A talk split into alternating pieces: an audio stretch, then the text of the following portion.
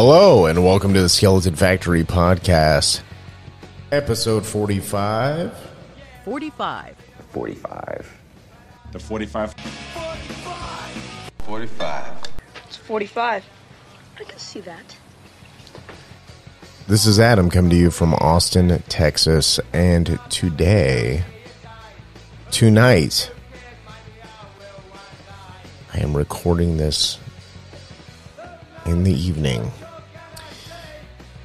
I'll be taking a look at films that um, focus around the subject of teenage female rebellion. There's a lot of films like this, but um, there's some films seem to fit in this category, but not, but aren't necessarily in the same category. So I'm gonna hone in on films such as these.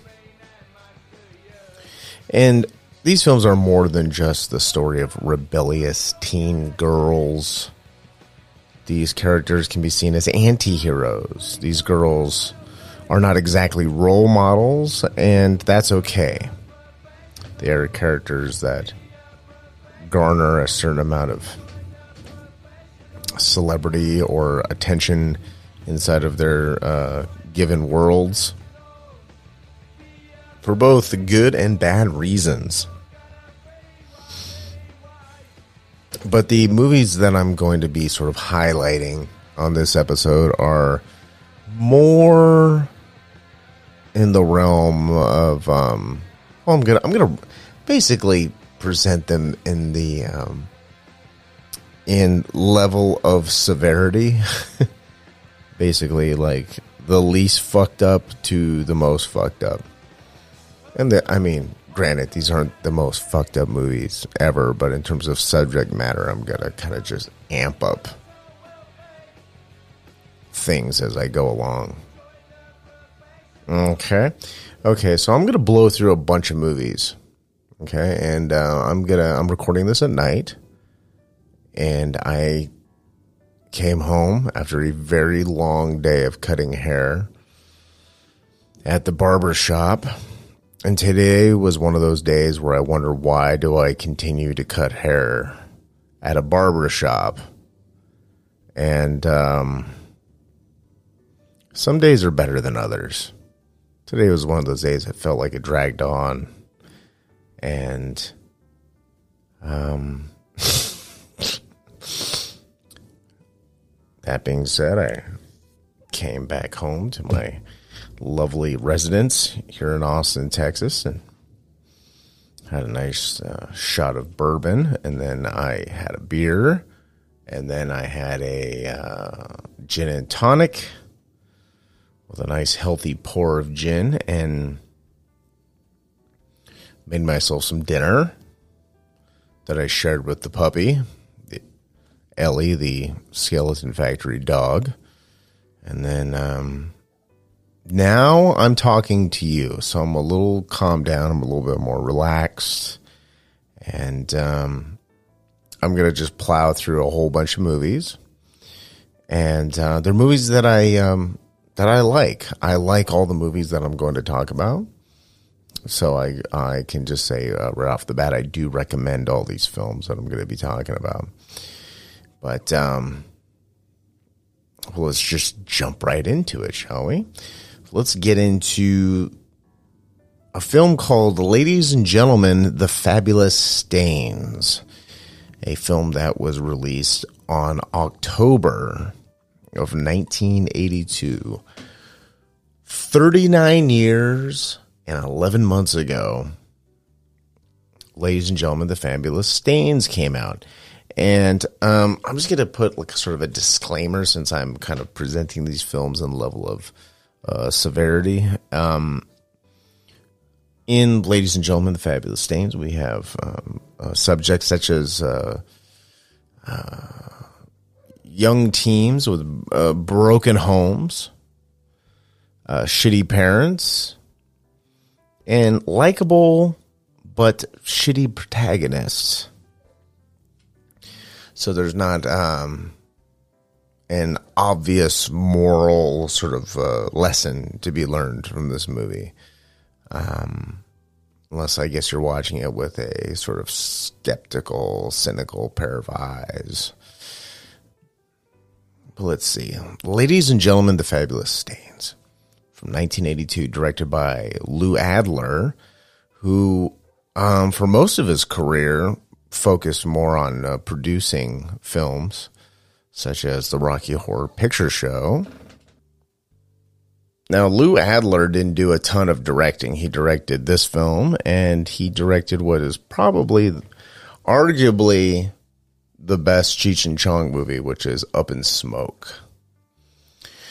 So, the story goes uh, the character of Corinne Burns, played by a 17 year old Diane Lane.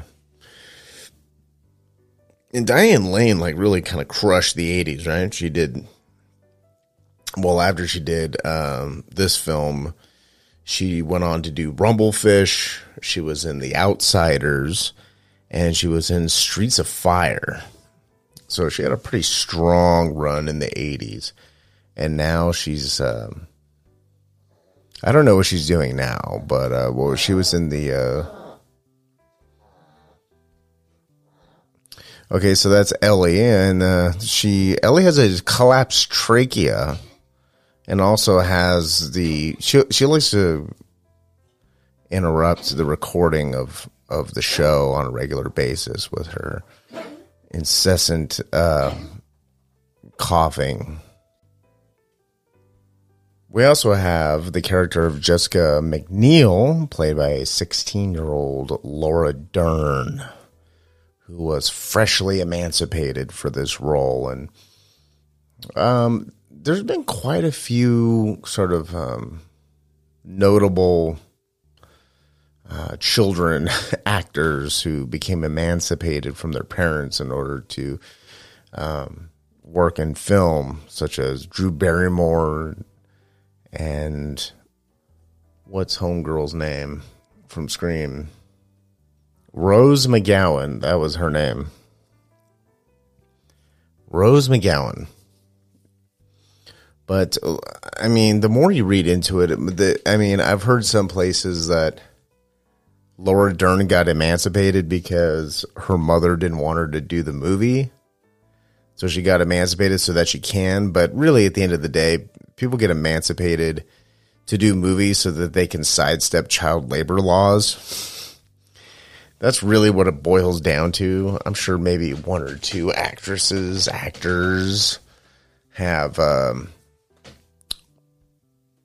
emancipated themselves from their parents in order to, uh, you know, keep their money or whatever. But Laura Dern got emancipated in order to uh, just basically work more than eight hours. And um, I mean, Laura Dern in the '80s, like,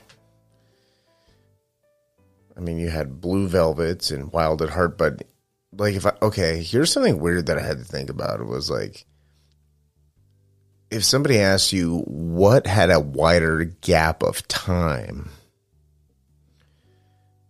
was there a wider gap of time between the movie Blue Velvet and Wild at Heart or Wild and Heart and Jurassic Park? Now, I think people instinctively would say there was probably a bigger gap between Wild at Heart and Jurassic Park. Jurassic Park being 1993. But the gap between Blue Velvet and Wild at Heart is actually longer. It's twice as long as the gap between Wild at Heart and Jurassic Park. There's three years between Wild at Heart and Jurassic Park, and six years between Blue Velvet and Wild at Heart. So I think I don't know. That's interesting to think about in terms of um, sort of when movies were made. Also, I forget that like fucking Wild at Heart was like a 1990 movie. It's weird. it's, it's weird to think about that. Like Wild at Heart came out after the Michael Keaton Tim Burton Batman movie. I don't know. It's weird. Uh, I get older and timelines like that, like sort of, um, I don't know. They get tangled up in my mind. Um, anyways, also we have the character of Tracy Burns, who is Diane Lane's character, Cor- uh, Corinne Burns' sister, and Tracy Burns is played by a 22 year old Marin Kanter, who, I mean, at this point, I mean, but well before this point, has uh, stopped acting, but she was in a movie uh, the year before. Um, before this came out, uh, well, this movie came out in 82. So in 1981, she was in a movie called The Loveless with uh, Willem Dafoe, who was uh, in Wild at Heart with Laura Dern and Streets of Fire with Diane Lane. So fuck Six Degrees of Separation of um, Kevin Bacon. I think the two degrees of separation of Willem Dafoe is far more fascinating. so let's just jump into the movie. So basically, um, ladies and gentlemen, the fabulous stain. So, so uh, after being fired from her fast food job by an uncredited Brent Spiner, who you may know as Lieutenant Commander Data from Star Trek: The Next Generation. Um, he's literally in the movie for like one second, but it's clearly Brent Spiner. It's fantastic. So, um, so Corinne gets fired on national television. Uh, there's like this local, uh, basically they, uh, all of our characters live in this fictitious town in Pennsylvania, and um, I think it's a fish, fictitious town. I don't think it's actually a real town, but um, there's like this news report of sort of like how does this little town in Pennsylvania still survive? And so they go to this fast food place and they happen to catch um what was it? They interview they uh, they interview Corinne Burns and she basically gets herself fired live on TV by Brent Spiner and she's like this town died years ago and she basically has this fucking childish outburst on television but but basically, uh, Corinne became the like catch me outside girl overnight. She was like the 1980s version of the catch me outside girl. So after this uh, news report went out, um, thousands of letters of support flooded the new the the news station in support of Corinne. So the uh, like smug newscaster guy who goes to interview Corinne at her house where she lives with her sister Tracy, and uh, their mother, uh, Corinne and Tracy's mother, uh, died six months earlier f- from lung cancer at the age of 38, by the way, which is weird.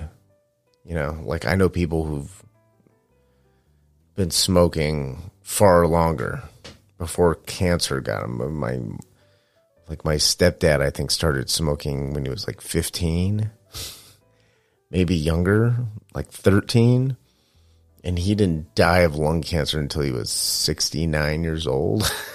so, so, I don't know what um, Corinne's mom was doing. I don't know what the fuck she was smoking, but she ended up dying of lung cancer when she was 38. So that's the story we have now. So, um, and the circumstances are such where Corinne and Tracy basically have basically have the house and then um, the only real relatives they have that are still alive is their aunt who also lives in town who uh, and her aunt is the mother of Laura Dern character. So Laura Dern is their cousin. Okay. So this TV interview gets so much out of the way. Like it was a really good setup to the movie. So they basically uh, just in this interview, they they we know we find out that the uh, Corinne and Tracy's father was never around. Their mother is dead. Um, she has neither one of them have a job. They have no high school diplomas, and they smoke, which is great. Even though uh, Corinne and Tracy's mother died of lung cancer, they they smoke because why wouldn't you smoke? Because when I was, I mean, when I was sixteen, you know, I was smoking like a pack of Marlboro Reds a day. Okay, I was crushing boxes of fucking what we called cowboy killers, which was Marlboro Reds. So of course, of course, she smokes. So when Mr. Newsman, with his phony sincerity, when it when he asks, like, "What are you gonna do with your life? What are you gonna do with your life?" Remember that? Remember that from the uh, the Twisted Sister music video? I want to rock. I watched that music video recently, and um, it's it's fucking psychotic. There's there's sometimes you watch something that came out in the 80s and you look at it and you're like this is only the result of copious amounts of cocaine and and negligence. yeah, I mean, I remember I Want to Rock being a better music video and I watched it recently and it's it's not amazing. But um so the guy asked like so like you basically have no prospects um in terms of job or education or anything like that. So what do you what are you going to do with yourself? And um and Corinne says that she's going to basically be a rock star with with Tracy and Jessica and their band called The Stains. So she takes advantage of sort of having a, a news camera in her face to hyper band. So, um, which is that's a running theme in Ladies and Gentlemen, the Fabulous Stains. Corinne sort of takes advantage of the media and uses it to her advantage in order to promote her band, which really is not that good of a band. I mean, this. I mean, at this point into the movie, you you don't even hear their music. You never see them play. Up until this point, at least, you you don't know what they sound like. You know they're a band, but you don't. But you don't know if they're any good or not, and they're not actually. they're, they're not very good at all. Um, so these TV appearances get the stains on a tour headlined by the Metal Corpses, which is this sort of older one hit wonder glam band whose singer is he's the equivalent of like all the members of Kiss, like their worst qualities like smushed into one person and that's who the Metal Corpses singer is, and he's uh, he's played by uh, Fee Waybill, who was the lead singer of the band The Tubes. If you're a fan of The Tubes, I'm not I'm not really into The Tubes. It's really not of all the bands that came out in the '80s.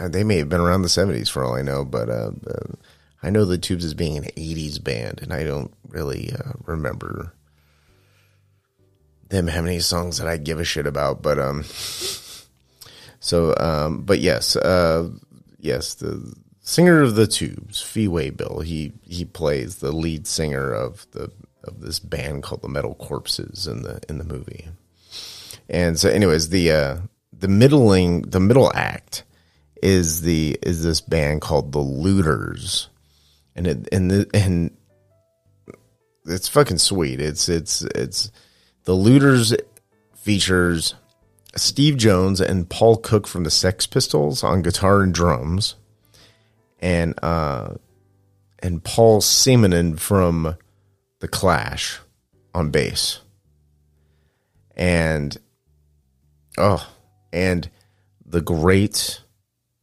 Ray Winstone as the character Billy on vocals. And if you're not familiar with Ray Winstone, he's one of those guys who like you may have seen in a movie, but you didn't realize you saw him. Um,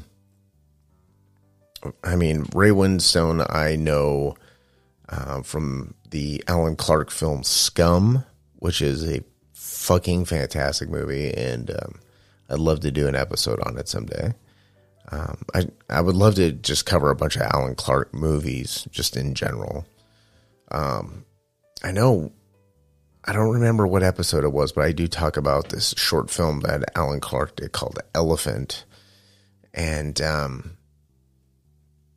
it's outstanding. And and you know, there's like there's not a single line of dialogue in it, but it's a it's incredibly powerful. If you can, if you look up Alan Clarke's uh, Elephant, um, I'm sure you can find it somewhere. But it's it's an interesting short film. But um, yeah, the Alan Clarke film Scum uh, starred Ray Winstone. Uh, Ray Winstone was also in um, Quadrophenia, but he, but I mean, he was essentially a kid in those movies. Um, he was also in uh, Sexy Beast with the guy who played Gandhi, uh, and um, he was also in The Departed. He was one of uh, Jack Nicholson's. He was like Jack Nicholson's right hand dude. You know, because like Jack Nicholson was a um, like a gangster guy. Uh, Ray Winstone was the character of Mister French, and Ray Winstone, like in in life, is like a g- legit fucking badass and shit. Like, love Ray Winstone, and his character, his character of Billy in this is really good. It's really, I mean, he every scene that he's in is great, and it really kind of glues the movie together because you need somebody. I don't know. I don't know. His characters like the movie's not about him, but his character is a very like um, a very important glue in the movie. So, um, so in the movie, the the band the Looters have a song called uh, I think it's just called the Professionals. That song, which we have a great scene where um, the Looters play the Professionals on stage, and I mean it's fucking Steve Jones and fucking uh, Paul Cook and fucking Paul Simonon on stage, and it's fucking it's cool. like like that band could have probably been a real band. like how good it was. Um, but they have this song called The Professionals, and eventually this song gets ripped off by the Stains. And the and from that song it ultimately along with their sort of like manipulation in the uh, manipulating the media kind of launches them into superstardom. That's basically what the movie's about. It's basically this band that has like no talent that basically uses everyone everyone that they come in contact with in order to propel themselves into some type of celebrity. And um I'm not saying that's right and I'm not saying that's, you know, if you're a celebrity, you should have some type of meaningful talent because, you know, I'm sure there, I mean, there's a lot of celebrities that are just like useless cunts that don't really contribute anything to any meaningful art form. Some people are just famous because they're f- famous, like they're famous for being famous.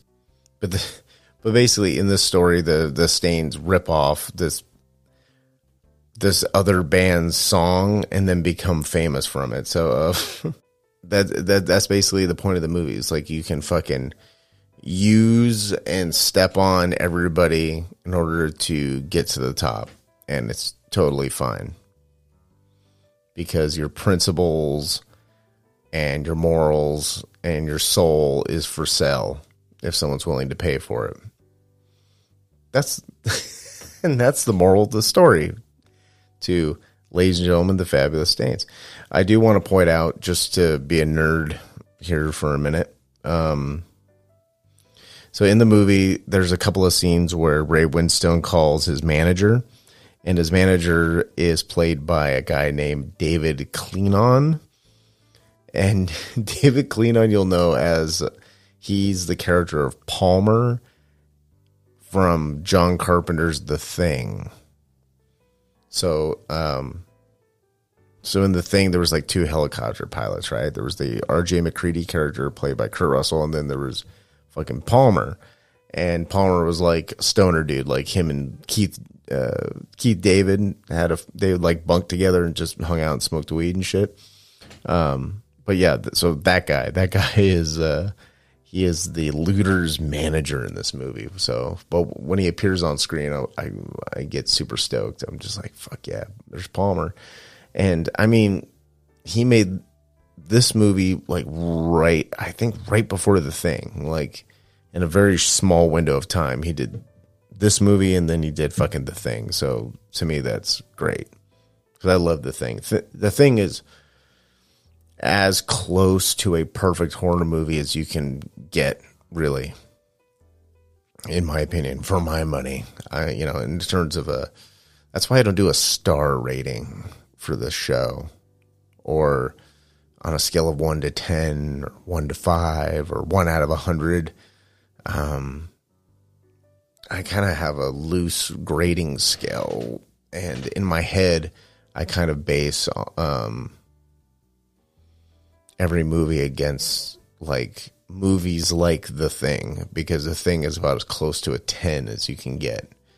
Um, and like Blade Runner is the closest thing to like a 10 you're ever going to get. So that's kind of how I judge things. And I mean, uh, at least on this show, I usually just give like a flat recommendation or a non recommendation. So, and I already said before, I recommend this movie. So, um, and David Keenan, who was also, um, he also did a ton of television in the 80s. Uh, he, he did, um, there was a show that was only on for like a couple years and it was, and it was around when I was a kid and it was called Sledgehammer. And Sledgehammer is basically like, like if you took Dirty Harry and mixed it with like the naked gun and it's neither that good it's not that good of an action show and it's not that good of a comedy show. It sort of floats in the middle. Uh, that's sledgehammer and but it, it leans a little more towards the naked gun side than it does the dirty harry side but anyways i when i i still i have a soft spot in my heart for sledgehammer so anyways um David Keenan was uh, in an episode called Sledge in Toyland, and David Keenan play. is is this too specific and nerdy for you? Okay, I'm sorry, but I'm gonna continue anyways. David Keenan plays this guy in the Sledgehammer episode, uh, Sledge in Toyland, where he's a uh, he's like this genius toy maker I mean, I guess he's not genius. He's just like this. The toys look kind of shitty, but he basically is this nerdy toy maker who's wearing glasses, has a bow tie on, and he he he invents toys for this company. And the guy who owns the company gets murdered by one of his toys, and they suspect that he's the murderer because he's also having an affair with like the owner of the company's wife. But turns out he didn't kill him it was like the uh, the the owner of the rival toy company. He was the one that actually killed him. Anyways, none of that matters. also, David Keenan was on an episode of another show that I absolutely love. It's one of my favorite television shows of all time. Um, and Sledgehammer is not one of my favorite television shows of all time. I like Sledgehammer a lot, but it's it's not one of my favorite of all time. Um, I'm I am talking about WKRP in Cincinnati. That is one of my favorite television shows of all time. It's a and uh Keenan is in this episode called The Consultant where he plays this like silk shirt wearing cocaine weirdo guy who basically um, his job is to like go inspect radio stations for um, basically like he's a consultant like, like he kind of uh, judges and rates a radio station's efficacy. Like how good of a station are you? Like are you following sort of industry standards? And of course WKRP in Cincinnati is not because it's filled with all these weirdos who work there. And um I don't know it's it's a decent episode but David Clennon's in and, and um yeah he's a cocaine weirdo I miss cocaine I haven't done cocaine in a long time, and I don't really desire to, especially with um, how much fentanyl is around in the world. Like, I'll probably never realistically do cocaine ever again. Um, I mean, I would probably do, I'd probably snort meth before I snort cocaine ever again because I think meth is, you know, I don't know how much fentanyl would be in meth, but meth just seems like it's so dirty, anyways. Like, why would some dude in a fucking cartel even bother trying to, you know, step on a brick of fucking meth with fentanyl? It just seems like it'd be a waste of their time. Um, anyways.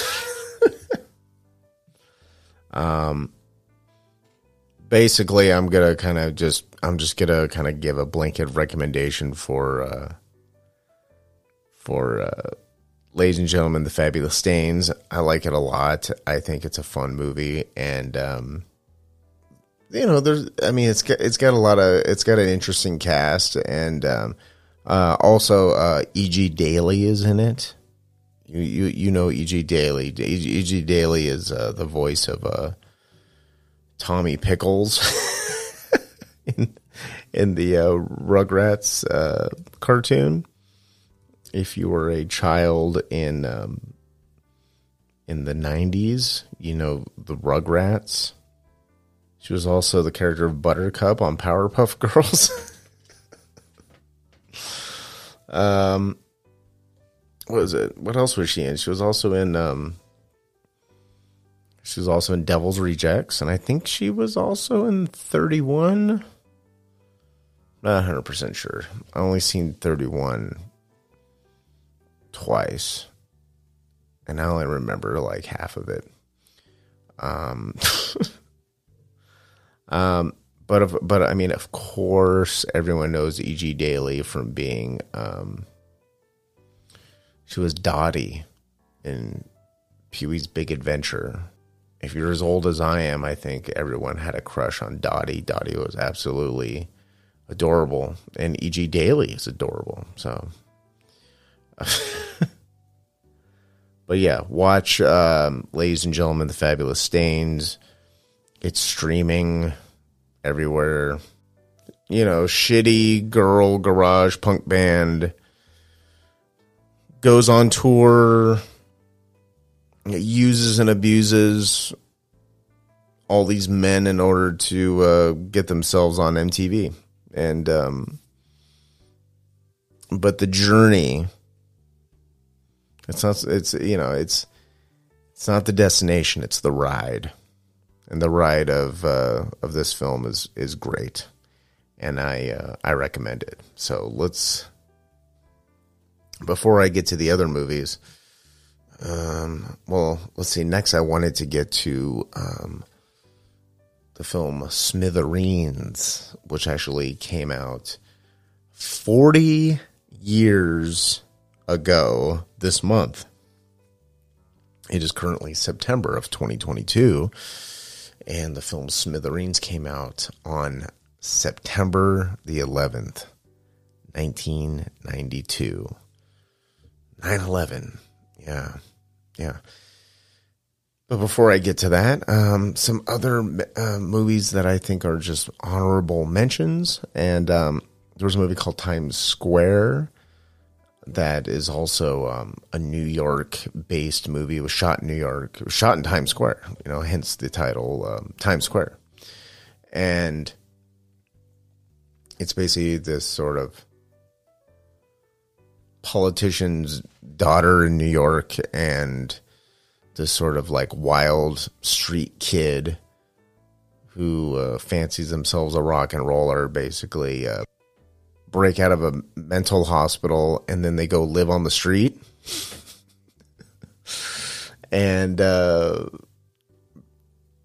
they kind of become a sort of they become kind of like the girl version of Project Mayhem from Fight Club. Like they they get into all kinds of mischief. They they their signatures they there's they throw TVs off of buildings, and it's amazing they didn't fucking kill anybody.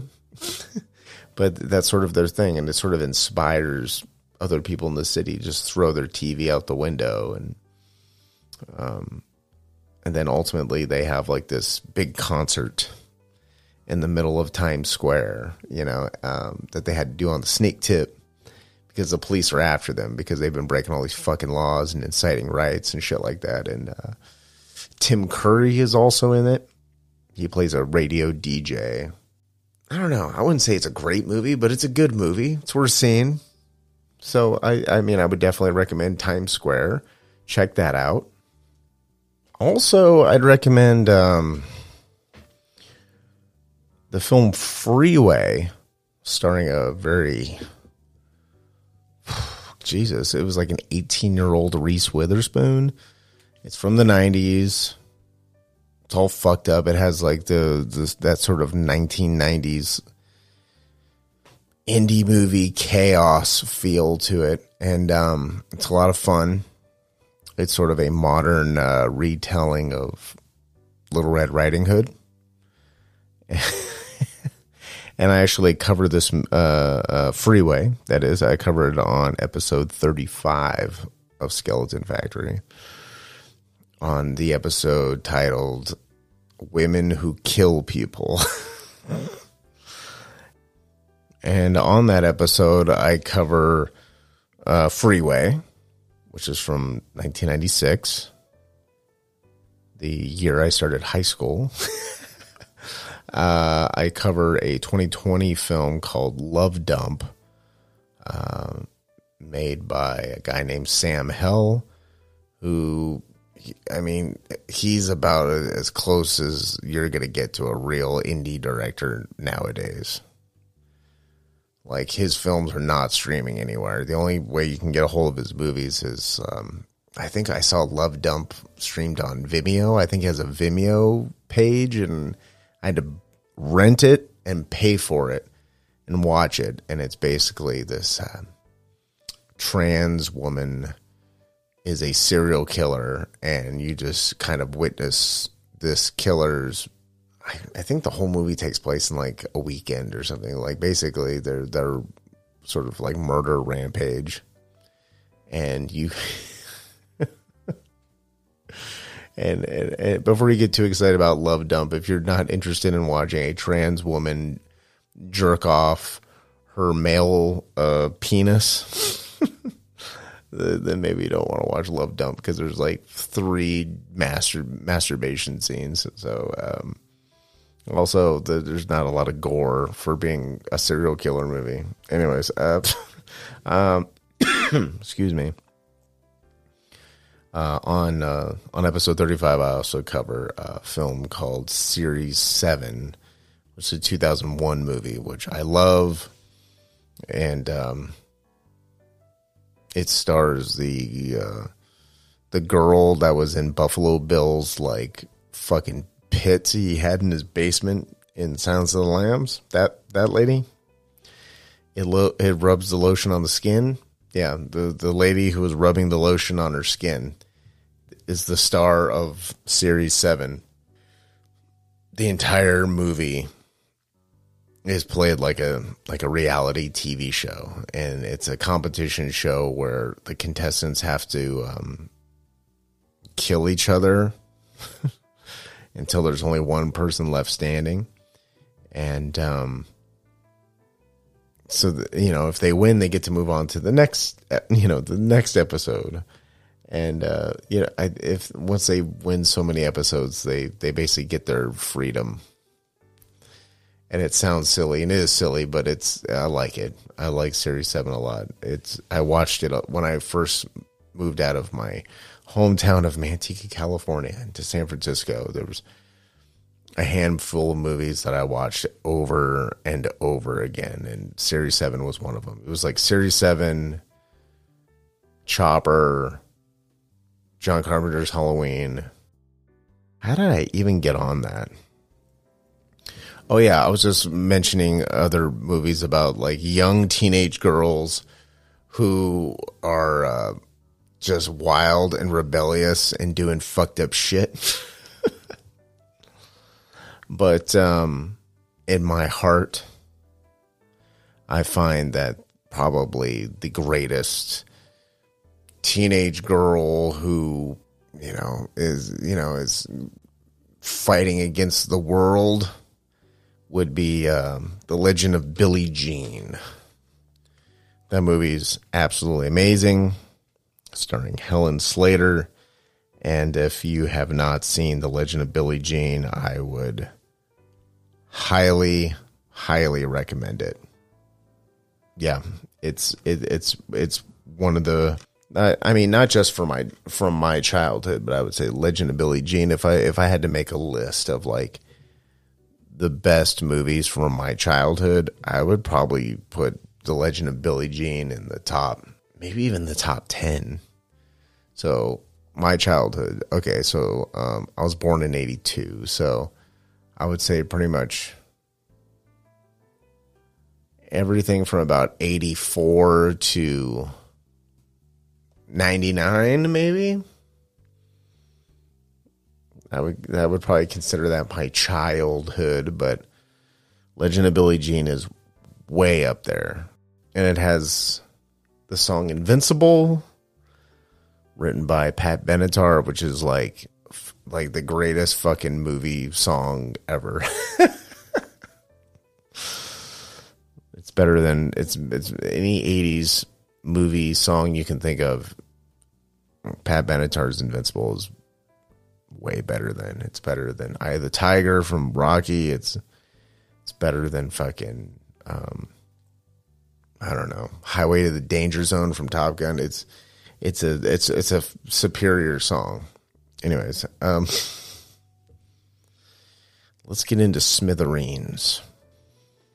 Smithereens from 1982, directed and produced by Susan Seidelman who went on to do the film Desperately Seeking Susan in 1985, starring the distended blow up doll known as Madonna and the lovely Rosanna Arquette. So hot. Um, yeah, 1982, one of the greatest years for films ever. And since, um, as of this recording, the Halloween season is creeping up upon us, so if you want to see some really good 1982 horror films, you can uh, turn off the lights and curl up on the couch with your friends or your your fuck buddy or your pet cats um, and watch uh, such uh, wonderful 1982 uh, horror films like Slumber Party Massacre or Halloween 3 Season of the Witch or Creepshow 1. Uh, the Thing, of course, John Carpenter's The Thing. Uh, the original Poltergeist came out in 82. So did Friday the 13th Part 3. Pieces. Pieces. Because you don't need to go to Texas for a chainsaw massacre. And of course, um, Basket Case came out in 1982. And if that's if those movies are too spooky for you, maybe you can watch uh, the original Conan the Barbarian, uh, or Eating Raoul, or uh, Vice Squad, which is a fantastic film about a a psychotic um, pimp cowboy who's trying to hunt down and kill a uh, prostitute that snitched him out to the police. And uh, it's a fucking really good movie. Uh, yeah, episode 37, I do an entire episode of it about it. So, yeah, Vice Squad. And uh, what else from 1982? Oh my God. Uh, the, the greatest film from 1982, Blade Runner. So you can, if you get all, um, if you get too burnt out on horror movies, you can uh, watch Blade Runner during the Halloween season. And there's a bunch of other stuff coming out, right? We have, uh, let's see, the new Hellraiser Hulu series movie. I think it's just a movie. Yeah, I I've, I've saw the trailer for it. Um, it just came out today. It's kind of a short trailer. Um, don't know exactly how I feel about it yet. Um, it looks. I don't know. I mean, there's been like 10 other Hellraiser movies. So looking at this new trailer in comparison is, um, I don't know. it's hard to say. Uh, let's see. If I was on the spot, I'd give the trailer a, um, let's call it a C minus. I'm gonna watch it, so that's well, whatever. Um, anyways, um, Smithereens. It's the film about uh, about a young lady named Wren, who I um, is played by Susan Berman. I don't know. Uh, the director Susan Seidelman really likes the name Susan. Like this movie stars a Susan. She's a Susan, and then the movie she did after this was called Desperately Seeking Susan. Maybe that's a complete coincidence. I don't know. I do know that Susan Berman was not originally cast as the character of Wren. There was a scene they were shooting where the Wren character was running across a, I believe it was a fire escape, but didn't know that the fire escape just ended. and like ran off the fire escape and then fell and broke her leg. So they had to recast, and they recasted uh, Susan Berman, who I think did a wonderful job. So Wren, played by Susan Berman, is uh, an aspiring groupie who manages to remain a somewhat sympathetic character, and uh, she's she's very much a. Um, I mean, despite being a sort of ornery, manipulative mooch who leeches off of friends, family, and total strangers just to get by. She's um I mean she's a pitiful protagonist. The movie opens up where um well first the movie opens up where there's a woman standing on a subway platform wearing these like these sort of cool sunglasses with like a checkerboard pattern on them. And uh, Wren walks by her, and as she's walking by, she snatches these glasses out of the lady's hand and then disappears into the subway. So that's our first introduction to Wren. Um, I mean, it does coordinate quite nicely with her uh, her skirt, but um, yeah, that that that is our protagonist, everybody, and um, so while in a subway car, Wheat pasting flyers of her own face on the walls of the subway car um, with the words "Who is this?" emblazoned on these flyers, and I don't know. It's it's it's really not flyers promoting anything except for her and the sort of like, "Who is this mysterious woman?" I don't know. It's something someone would ask in the comment section of like a Pornhub video. you ever look in the comment section of a, of a Pornhub video and just see what like who's typing comments? But inevitably, there's always someone who's like, "Who who is this? Who is she? What's her name?" Ugh. Anyways, uh, so we're introduced to uh, Wren, and she sits down across from um, the character of Paul, and and we're introduced to him. He's a tall, shy fella from Montana who's sort of kind of stranded in New York temporarily. And um, the character of Paul, played by um, Brad, I believe his, his name is pronounced Rin. It's it's spelled R I J N, but I, I believe his name is Brad Rijn. And he was in a movie that I is on my watch list that I haven't seen yet, but I really want to. It's called Special Effects, and it stars Eric Bogosian, who you know from uh, Talk Radio. He's also in uh, Under Siege 2. um, and he's also in um, the Safdie Brothers Uncut Gems.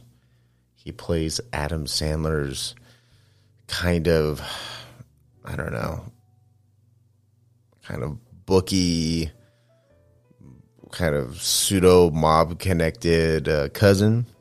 Anyways, fucking Eric Bogosian is fucking fantastic. And um, special effects also has uh, Zoe Lund, who you'll know as Miss 45 from uh, the film Miss 45. um, the Abel Ferrara film, and she's also in the other uh, Abel Ferrara film. That's one of my favorite movies of all time, uh, Bad Lieutenant. So yeah, um, look out for that. Um, special effects, I definitely uh, that is on my um, that is on my list of movies to watch. Uh, my list of movies is so fucking long; it's crazy. It's what I love about um, that's what I love about film, but it's you know uh, particularly kind of cult films, and kind of like it's it's like the rabbit hole is so deep. No matter how many movies you watch, there's always like fucking a million more movies, and, you and um, I'd like to think I'd be able to watch all of them, but um, I probably won't, but I'm I'm kind of glad I'll never be able to watch all these movies that are sort of like these grimy, distant cousins of kind of uh, dirtier grindhouse type films. But anyways, um, Brad, Brad Rijn is in the movie special effects. That's that was kind of my long-winded point. Anyways, uh, so his character of Paul is uh, he he meets her on the subway train, and he's interested in Wren, but he's not exciting enough to really get Wren's uh, attention. And throughout the movie, Wren sort of strings poor Paul along, and I mean until he finally gets the point that not only is she not interested in him but she's not really interested in anybody, really. I mean, she's interested in being a tag along star fucker who can leverage people to get ahead, even though she has. She does have aspirations of being in a band or being, I don't know, a, like a famous musician but she has neither the talent nor the drive to really do it. Um, she just loves the idea of it, really, and she's drawn to people like that. And but before we really understand who Wren is, early into the movie, uh, Paul tracks down Wren one night and asks her out on a date to dinner and a movie, which she takes him up on, but to her, it's free dinner and a movie. and to Paul, it's like, oh, I came to this big city. I don't know anybody. And there's this one person I know, and she seems really neato. And I, you know, maybe I can take her out on a proper date like a gentleman. So we cut to the movie theater scene. And the movie theater scene is great, by the way. They're they're watching this like fictitious monster movie that's in black and white, and it's it only exists in this movie's world, which I love when movies do that when they make movies that are just they're made just for this movie. It's about this spooky man who sicks this parasitic monster bug on a terrified woman. And um, this is in the fake movie inside this movie, that is. Um, actually, and the woman who's getting attacked by this, like, I don't know, fucking bug is uh, the uh, is actress Cookie Mueller, who is a staple in many early John Waters films, like like all of them basically. So like multiple maniacs, female trouble, desperate living, pink flamingo. She's in all of them, and so she's in this little this little fake monster movie uh, also, which is I think is pretty neat, and if you listen in the scene, the spooky man says this. Listen.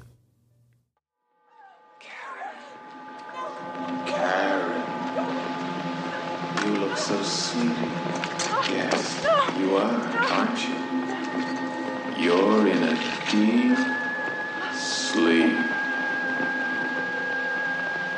At last, the time is here. It has been a long waiting, but over now. Time to invade the bodies of these things called humans. This specimen excites me. A perfect subject. Anonymous.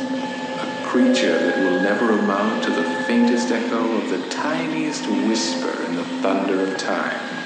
A blithely ignorant human female. Fear no fears. Dream no dreams of escape.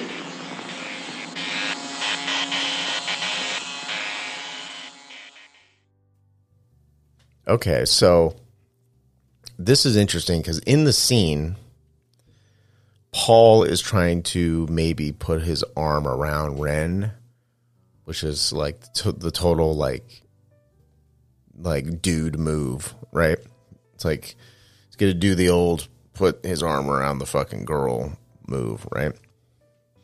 But Wren isn't having it. Like her whole body language is you can tell he's trying to like kind of position himself to throw his arm over her, but she kind of like leans forward and is like kind of leans to the side, like, I don't want your fucking arm around me, asshole.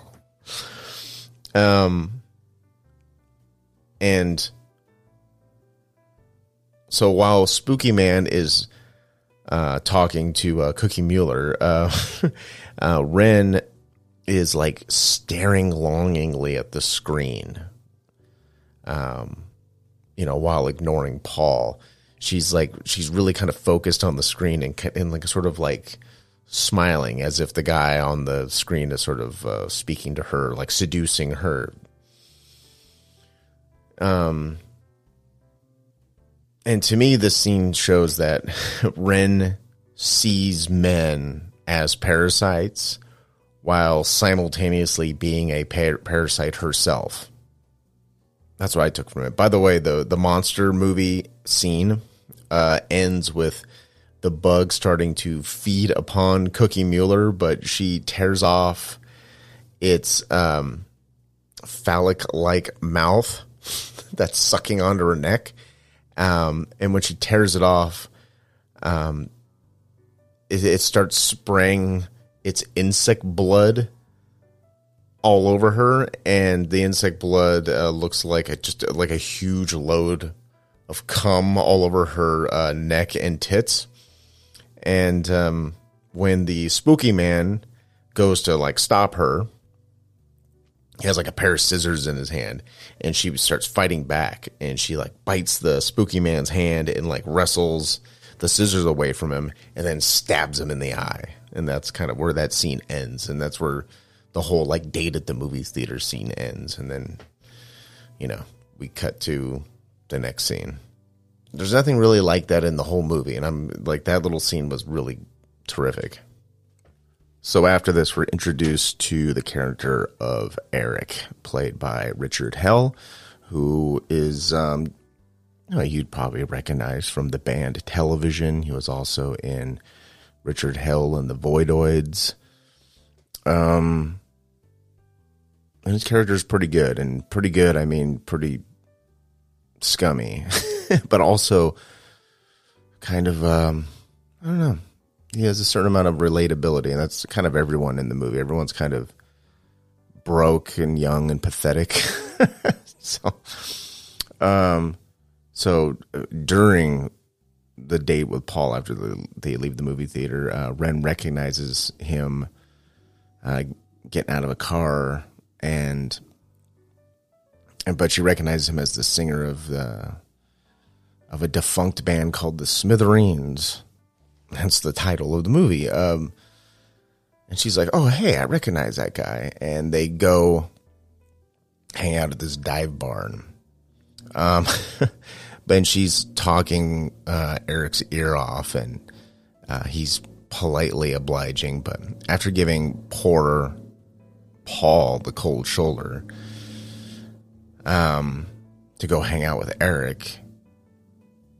Keep in mind they're supposed to be on a date, and Paul's in the corner, and Paul's in the corner playing like Pac Man, and while um, I don't know, Wren's trying to become Eric's new best friend. So I don't know. After a while, Paul has seen enough, and he t- you know he leaves in a huff. And now, okay, so the Eric is now more or less a has been who squats at his creepy punk friend's basement apartment. Okay, so his whole run with the, um, well, a fictitious band in the movie, the Smithereens. Like they've already kind of had their heyday, and now he's like kind of down on his luck and trying to get some kind of other music project up and running. But oh boy, Wren just thinks he is the the coolest. So he ends up bringing Wren over uh, for a night of, I suppose, dirty uh, punk rock sex, which is gross. Uh, you know, even in my younger punk days, I never understood the whole like dirty punk rock thing. You know, just like unwashed thing. I did like like nobody nobody likes sour balls in their mouth and the odor of an acrid vagina. Never really jibed with me. You feel me? So all right. So i think the uh the richard hell character eric i was supposed to come off as like a sexy rocker guy with a roguish edge but he always kind of came off like a dirty tweaker to me, but um, that's just me. Um, probably because I grew up with dirty tweakers, and when I look at this guy, I'm like, oh yeah, he. I don't. I, I, I can see a young girl finding him quite fetching, but but it, if you look at him more than a couple of seconds, it's kind of like ew. But uh, so they go over to they go over to Eric's house, right? And she excuses herself to the little girl's room to, you know, freshen up. And she goes in there and she's like brushing her teeth. And Eric's creepy roommate Billy is in there, and that's how we're introduced to him. He's like standing in the corner with like his entire yes, one of his hands is entirely wrapped in gauze, and there's like blood on it. like it was gnawed by a dog or something. And Wren's sitting there brushing her teeth, and she's like, like, oh hi, and she's like, oh um, whose toothbrush is this? and Billy's like, oh um, it's mine, but you can use it. Ew, it's so gross. It it, it happens so quickly that you maybe you you you'd miss it, but like she literally was like, okay, I'm gonna I'm gonna suck Richard Hell's dick real quick. Um, but before this, I'm just going to use some random person's toothbrush first. That's some fucking down on your luck, broke bitch shit right there.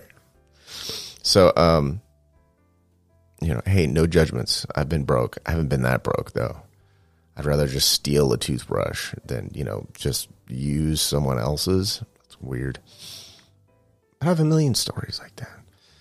Like I was I was living in this really big, nice fucking like um, I don't even know what you would call. It. I guess it was just a huge fucking apartment. It was, it was it was literally like the size of like a bank. it was huge. Um, long story of how I ended up living there, but I basically became sort of like the de facto landlord there. And um, instead of just paying the rent, I just moved in a bunch of people and then charged them a very small rent which also included what my portion would have been. So I lived there for free. But I lived there with all these like weirdos. Um, and I think at the absolute maximum capacity, I was living with, I think there was like six other people. That's how big it was. Like it wasn't even really crammed, really. Um, but uh, one of my roommates who will go unnamed, but I've known this guy forever. Um, I, okay, so one day I'm I'm like I have my dog Ellie, skeleton factory dog, and this is when she was like a like a baby. I go to uh, give her a bath, and she's got dog shampoo, right? Can't fucking find it, and I go up to his um this guy's bathroom, and her fucking dog shampoo's in his bathroom, and like I'm like, is this fucking asshole so broke that he's not even that he's using my dog's expensive, by the way, nice dog shampoo, and in, and indeed he was. I think he was using it also as a body wash and face cleanser. yeah, it was awkward bringing it up to him later, but he was like, "Oh, it's it's super nice though." I'm like, okay. So it's revealed as the film goes on that the um, that behind Eric's charming exterior is a low life that is as much of a leech as Wren is. And there's this um, kind of beautiful, mysterious blonde woman that's always around uh, Eric and Billy's apartment. And she's silent most of the time. And later we find out that she's actually Eric's wife. And she's played by uh, Kitty Summerall, who's also in the movie special effects, along with uh, Brad Rijn, Paul's you know character. So, um, so yeah, we have got a connection from Smithereens, and we we got characters from Smithereens and uh, fucking Miss Forty Five in the same movie. It's pretty fucking sweet with Eric uh, Bogosian. I mean, so I got to see that goddamn movie. Anyways. so, Wren, okay, Wren heads back to her apartment to find out that she's been evicted, which is actually a pretty funny scene. It's tragic, but it's funny. And after this, she tries to go hustle some money off of her sister and her husband, who looks like, uh, he looks like uh, Tom Towles who is uh he's the character of Otis in Henry a Serial Killer, and uh, so she goes over there to try to like sweet talk them out of some money, and but to no avail. So, so with nowhere to go, she goes back to Paul, who's you know he's staying in a van in a vacant lot. So that's kind of where uh, Paul's life had had brought him, but but they keep reiterating in the movie that like Paul's kind of this young dude who's sort of traveling around trying to, I don't know, discover himself or the world or something. And he's kind of temporarily stuck in New York. And he has no intention of fucking staying at all. So, um, but Wren sort of figures that she can just stay with him because, well, she's entitled and Paul's kind of a pushover. And she knows she could take advantage of him so whenever she feels like it, she can she knows she can just go knock on fucking she doesn't even knock on the fucking door of the van. She just like opens the van and crawls in, goes to sleep. She comes back to the van and Paul puts his foot down and basically kicks her out. So good for Paul. And then we hard cut to the next scene where Paul is um, helping Wren break into her own apartment with pantyhose on their heads, looking like they just walked off of the Devo's Jocko Homo video.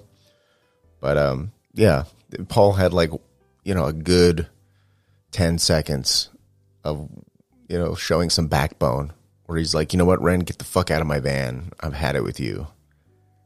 And then you just comedically hard cut to the, him helping her break into her fucking apartment in the middle of the night. So they they fucking break into the apartment and uh, they get away before the mean old landlady uh, down the hall catches them. And afterwards, there's a scene where Paul is nice enough to clean up uh, Wren's wounds because when they were leaving, she like fell on her fell on her hip and got a gnarly road rash. And um, Paul, they're back in the van, and Paul's like cleaning up her fucking road rash wounds. And Wren's like, fucking landlady's dog fucking tipped her off that we were there, man. You should have just shot the fucking dog. And I mean, she said you should have shot. Well, okay, why did she say that? Because they they established her that uh, Paul has a gun in his van, and because when, when when Paul decided to go on this fucking trip around the United States, his father was like, "Oh, here, here's a gun because if you end up in New York, you might need this." And Paul seems like Paul's like a pacifist. Paul's not interested in, you know, fucking hurting anybody and stuff. But he has this gun in his van, and fucking Wren's like, "Why didn't you just shoot the fucking landlady's dog?" And Paul's like. He's like, well, I, I don't even have bullets, so it's like. But Wren was really like, wanted to kill the shoot the landlady's fucking dog, which is like a like a like a like a toy. Uh, was it like a teacup poodle? what a bitch! Uh, Wren sucks. Uh, and again, Paul keeps telling her like, "Yo, like at some point I'm going to be leaving town, so I don't know how much longer you can fucking mooch off me. And she's like, yeah, whatever, Paul. And then we uh, jump inside of um, to the to Eric's apartment again. So also the timeline of this is like you're not exactly clear, but you you you know it's probably that night, maybe the next night, and um, we get a scene where Wren's going through Eric's photos. His his private photos in his bedroom that are inside of his bedside table and she's like cutting she's like cutting out the photos of Eric's wife and like lighting lighting that on fire. it's fucking psycho. Um and uh while she oh by the way she's also like sitting on his bed you know it's like so eric and his wife walk in and she's on the bed like like oh hi stranger fucking like photo smoke still floating in the air and eric's like like look bitch you can't just break into people's places and expect them expect that they owe you something. Like i've literally met you one time and now you act like we're fucking best friends and he's basically like get the fuck out. Um and she does. She fucks off but not before uh Wren gets her particle sludge on Eric's dipstick, if you catch my drift. Then she goes and crashes at Paul's, and then the next day, uh, Wren's friend Cecile. Um, so they're all hanging. Uh, she Wren's like hanging out at Cecile's house, right? And there's, uh, oh by the way so like like wren's like hey cecile why don't you let me crash at your place because like i don't know runs under the runs under the idea that like she's gonna go off to la with eric and it's gonna you know it's gonna be happening soon like this week i'm i'm taking off leaving new york going to la with eric and um and she's like well until like i leave can I like stay with you? And Cecile's like, no, like I already live here with like two other people and like it's not even really my apartment. And besides, my roommates fucking hate you. So. oh, by the way, uh, one of Cecile's roommates is named Susan, by the way. So we have another Susan. so then she goes back to Paul's. So Wren thinks she's playing Paul and Eric. She thinks she can bomb off Paul until she can take off with uh, Eric to LA. And Paul is trying to be the good guy who wants to wants to get Wren out of the scummy streets of New York and off to New Hampshire where he is planning to go. And Paul wants to start his new life there. So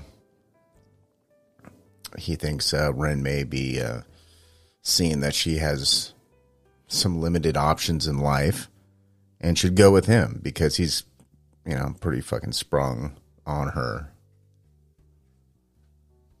So Wren entertains the idea enough to give Paul hope, which is fucked up. It's a fucked up thing to do to somebody to kind of give them hope like that and, you know, toy with their emotions and shit. But I mean, she eventually fucks Paul, which kind of secures her place to have somewhere to crash for now. And one day, Wren shows up to the van to find um, Eric there. And I'm thinking, like, holy fuck, Paul, just lock the doors to your van. Where's Paul? Don't know.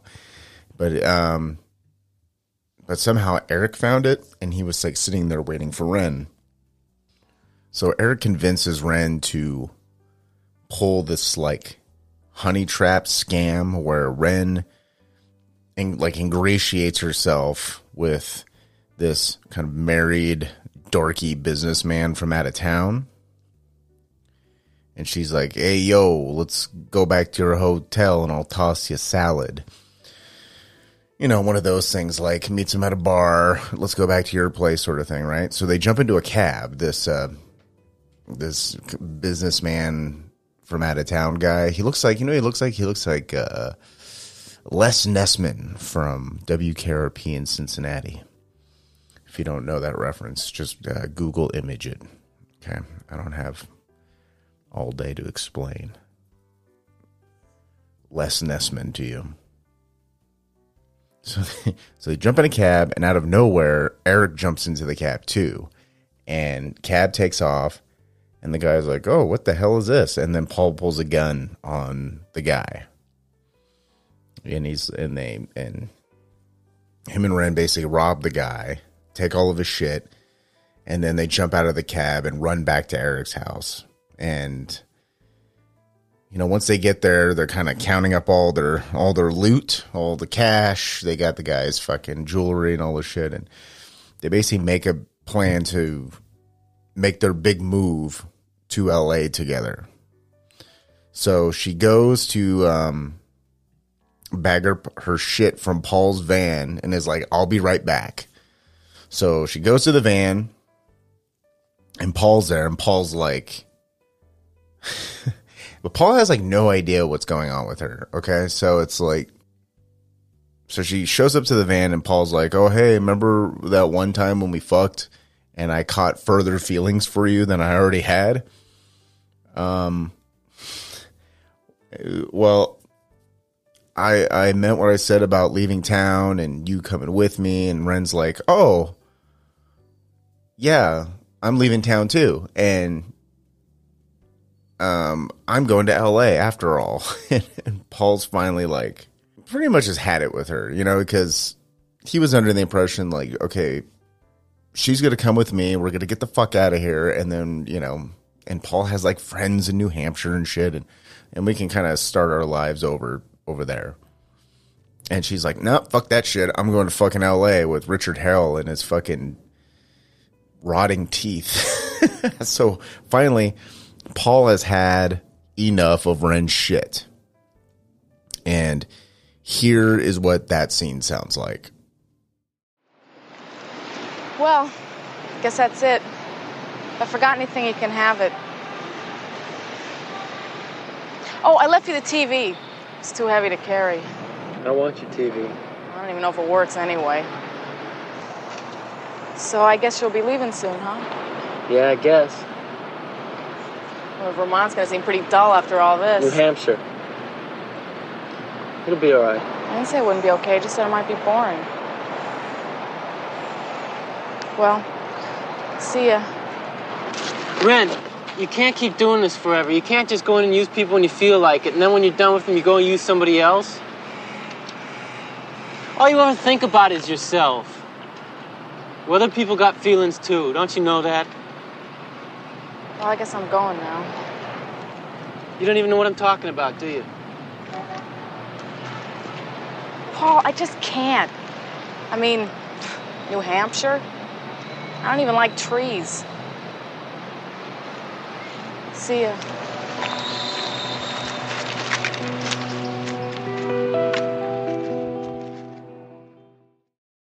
harsh. So Wren heads back to Eric's, you know, bags up her shit, takes off to Eric's, and finds that he has taken the money from the robbery and left. Eric's gone. And Wren's like, she realizes she got fucking scammed. She got tricked into pulling a fucking armed robbery with this fucking asshole. And now he just took the money and ran. And now he's going to go fucking, you know, manipulate and trick and deceive and fucking, fucking, uh, leech onto somebody else, you know, some other girl. Seen that, you know, girls do that, you know, but guys do that maybe as much I've seen a lot of guys who just, when I was younger, not now, I just don't associate uh, with people like that. But young dudes who just leech off their fucking girlfriends that they don't even give a fuck about. It's it's kind of a sad thing to watch. You wonder how men ended up that way, you know. So okay, so Wren goes back to the apartment. She can't get in and finds that Eric's wife is there, like sitting on the steps, and she explains to Rent like she basically hasn't spoken the entire movie, and she's basically like, he's gone, and um, he's like, you know, we got married, and he borrowed six hundred dollars from me when we first met, and he never paid me back, and she's only known him for a month. Also, like they they dated for a couple weeks and then immediately got married. And so really she's only known him for like a month. So she's like, yeah, he owes me a bunch of money and he owes a bunch of other people money, but uh, you know, he's gone now. So Wren tries to go stay with her friend Cecile, but uh, her roommate Susan says, uh, hell no to that shit. Uh, I don't want that bitch staying in you know this fucking apartment. So, so now, uh, Wren's sort of out of friends and acquaintances. So now she really has nowhere to go. So Wren spends the night on the subway and then the next morning tries to go back to Paul's van and you know hoping that he's there. And when she gets there, uh, she finds the van is still there, and you know Paul will take her back and magically whisk her way to New Hampshire. Well, she gets there and to find that Paul has sold the van to some local pimp who looks like um, Tom Sizemore with like John Lennon glasses on. So yeah, so Paul's gone he sold the van, took the money, and took off to New Hampshire. And that was her last chance out of town. And now it's gone for. So she's walking with her bag. Now she's just a bag lady walking down the side of the road alone with her shit, and some fucking rando pulls up in his convertible next to her and is like, "Hey, sweetheart, uh, you need a ride? Why don't you get in the car?" And it's very insistent that she take a ride with him, and you know, um, Wren's trying to ignore the guy, but then she just eventually stops and turns and looks at him, and you're like, like, oh, Wren, don't do it. and then freeze frame, and we don't know. Does Wren get into the car? We never find out. We fade to black, credits, the end, and that, my friends, was Smithereens, and it's very good. I like it a lot. It is on um, if you have the Criterion Channel streaming thing, it's there, or you can spend a whole bunch of money to actually buy a physical copy. I have to say, buy physical copies of movies. Like, do it. Just do it. Or if you're really into music, buy physical copies because um, I don't know. The world is crazy right now, and um, you really should own physical copies of movies. that's all I'm gonna say. Um, but yeah, so that's the end of Smithereens, and it's it's sad, but it's um, you know, there's some lessons to be taken from this movie, and of course, who doesn't love old New York from the 70s and early 80s? It's looks great on camera, and uh, also, this is completely random, but when uh, Wren goes back to the van and the pimp guy's working on the van because the fucking van doesn't work, she goes to grab uh, the rest of her shit out of the back of the van. All these p- local prostitutes that kind of hang around in this vacant lot where the fucking uh, van was parked this whole time are now kind of like hanging out in the van. And they're all just sitting there fucking eating, talking shit, hanging out and stuff. And one of the one of the prostitutes is like a fucking uh, trans prostitute. And the trans prostitute is played by uh, Chris Noth uh, in his very very first movie role, his first role in anything really. And you'll know Chris Noth as he's the character of Big in Sex in the City, or if you watch Law and Order, he's uh, Detective Mike Logan. So yeah, he's sitting there with like pantyhose on his head, full face of makeup, wearing fucking bra and panties and all this shit. His very first role, prostitute, New York. Just a little bit of trivia for you. Well, um, again, I recommend Smithereens, just like I recommend, ladies and gentlemen, the fabulous stains. So let's jump to the third and final film, which is um, again, I, I I ordered all of these movies in order of severity. So now let's jump into our third and final film, Out of the Blue from 1980, directed by Dennis Hopper.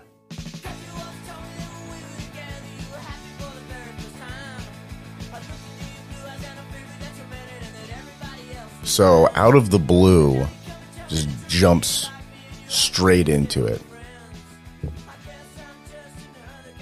We open with Dennis Hopper playing the character of Don and his daughter CB, played by Linda Manz, driving down a country road. And Dennis Hopper, he's drinking, he's smoking, and um, the scene is is probably reminiscent to a lot of people who grew up in the I don't know anyone out there who may have been a child at some point may relate to this. Uh, I remember my my biological father smoked with the windows up in his in his uh, little Ford Ranger uh, pickup truck, and he'd be taking me and my brother to like karaoke bars during the daytime, and um, you know during his uh, court ordered you know, every other weekend visitation weekend, you know. So um so Dennis Hopper's he's driving a semi truck because that's his job. He's a he's a truck driver. And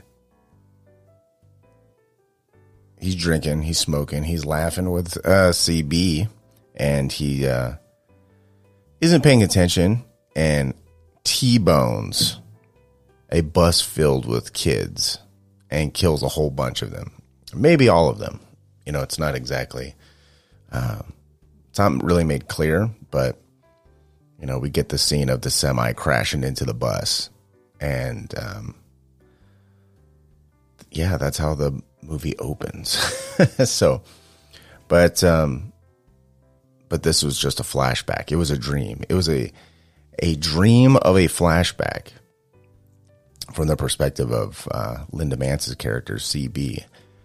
We jump five years later from this horrific crash, and now CB is well, she was ten when the uh, when the crash happened, and now she's fifteen. She's living with her mom, who's working as a waitress and having a relationship with her boss. Very nice, and and um, Dennis Hopper is in prison and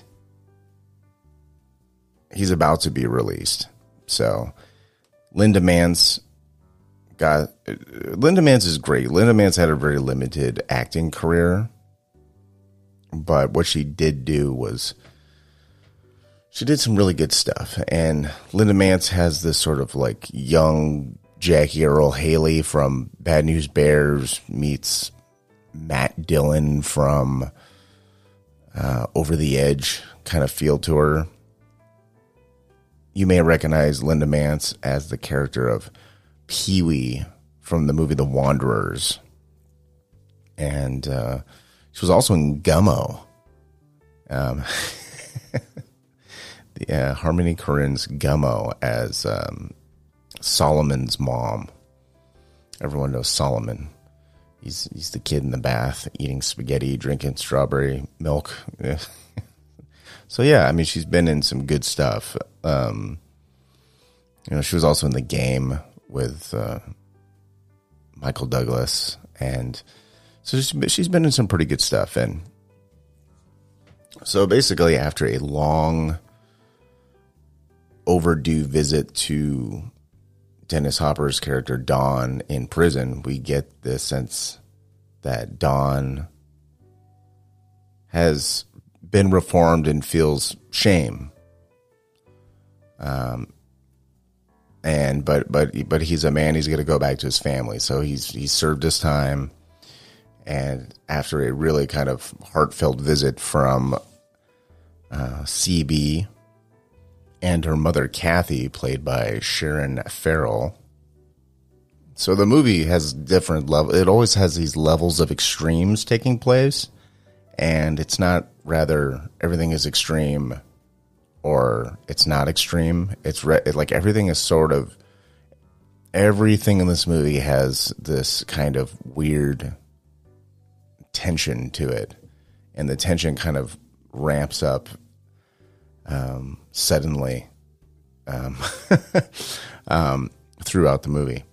And just as in the beginning, we had the we had the semi, Don semi hitting the school bus, and then we jump to CB and Kathy visiting him in prison, and it's you know it's through the glass and and um and you could tell that there's a genuine family love and connection there, and they they're finally they this this nightmare of Don being in prison is um, is coming to an end, and he's coming home.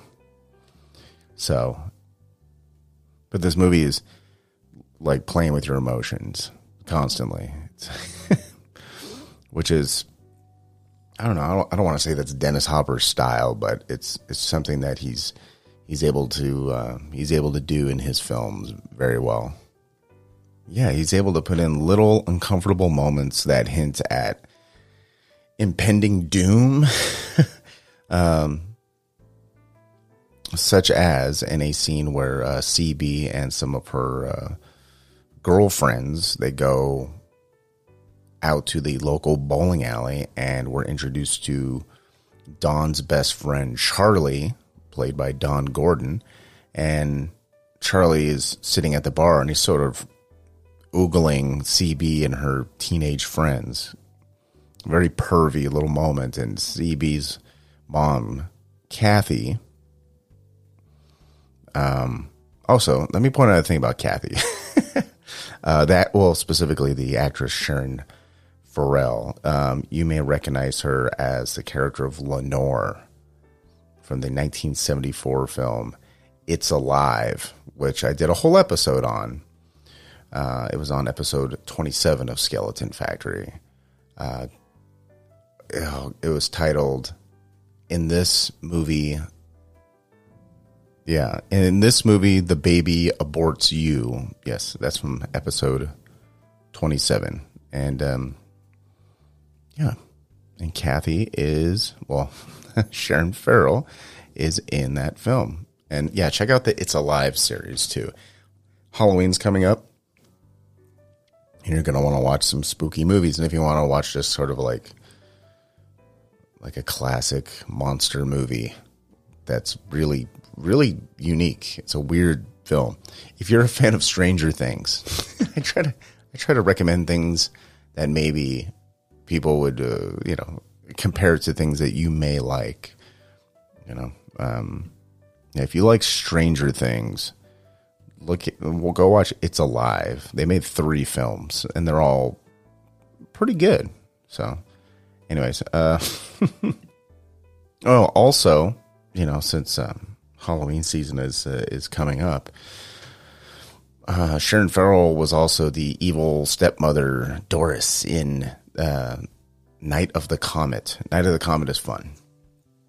It's a weird concept for a movie, and uh, it's basically like um, there's a well, there's a comet coming to destroy Earth, and somehow everyone in this uh, city disappears, and it's sort of you you see it from the perspective of these two teenage girls.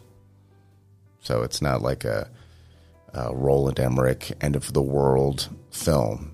It's like it's it's like end of the world from the perspective of two teenage girls who are just you know, having a good time. And um, Night of the Comet, it's lovely. Uh, check it out. And uh, so let's jump back to uh, Sharon Farrell as Kathy, and she's she's dating her um, boss, uh, character of Paul, played by uh, Leon Ericksen. Uh, but in this film, he was credited as Eric Allen. this is his, I believe, his one and only acting roles. He he mostly was an art director for such films as uh, The Last Movie, which was directed by Dennis Hopper, and also um, Up in Smoke, which was directed by Lou Adler, who directed Ladies and Gentlemen, The Fabulous Stain. So there's a lot of connections and all these sort of movies throughout the 80s, and you just kind of see all these people who all work together. It's I, I find it interesting, at least. So Paul is dating Kathy and is her boss at this kind of shitty little local diner.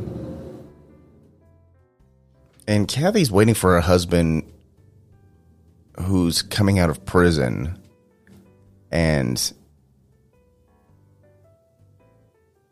there's like this creepy sexual link between old Charlie and it's weird, right? So she she definitely has the intention of getting back together with Dennis Hopper and resuming their family um, once he comes back home. But also, she's having an affair with her boss and um, Don's best friend, Charlie, is very touchy feely with her to suggest there's been some sort of like they fucked around in the past. You know, and that's one of those things that sort of like those little those little moments of tension where you're like, okay, I'm starting to see what's going on here. Maybe Kathy is not the um, attentive, perfect woman that we all um, uh, kind of were led to believe she was. But so she's balancing all these precarious relationships and well, actually, well, she is, but also you, the audience member. You're balancing all these precarious relationships in your head, and you know at some point all of this will come tumbling down. So it's sort of that impending doom I was talking about earlier. And um, let's see, Charlie. Um, got to mention Charlie, of course, um, played by Don Gordon. He he actually has a very interesting career. Um, he's been in a lot of really cool shit, and you may uh, recognize Charlie uh, Don Gordon from uh, Exorcist Three, and and the film The Borrower, starring Tom Towles. You'll know Tom Towles. He was uh, he was the character of Otis in Henry Portrait of a Serial Killer. He was also in uh, uh, Devil's Rejects. So there you go.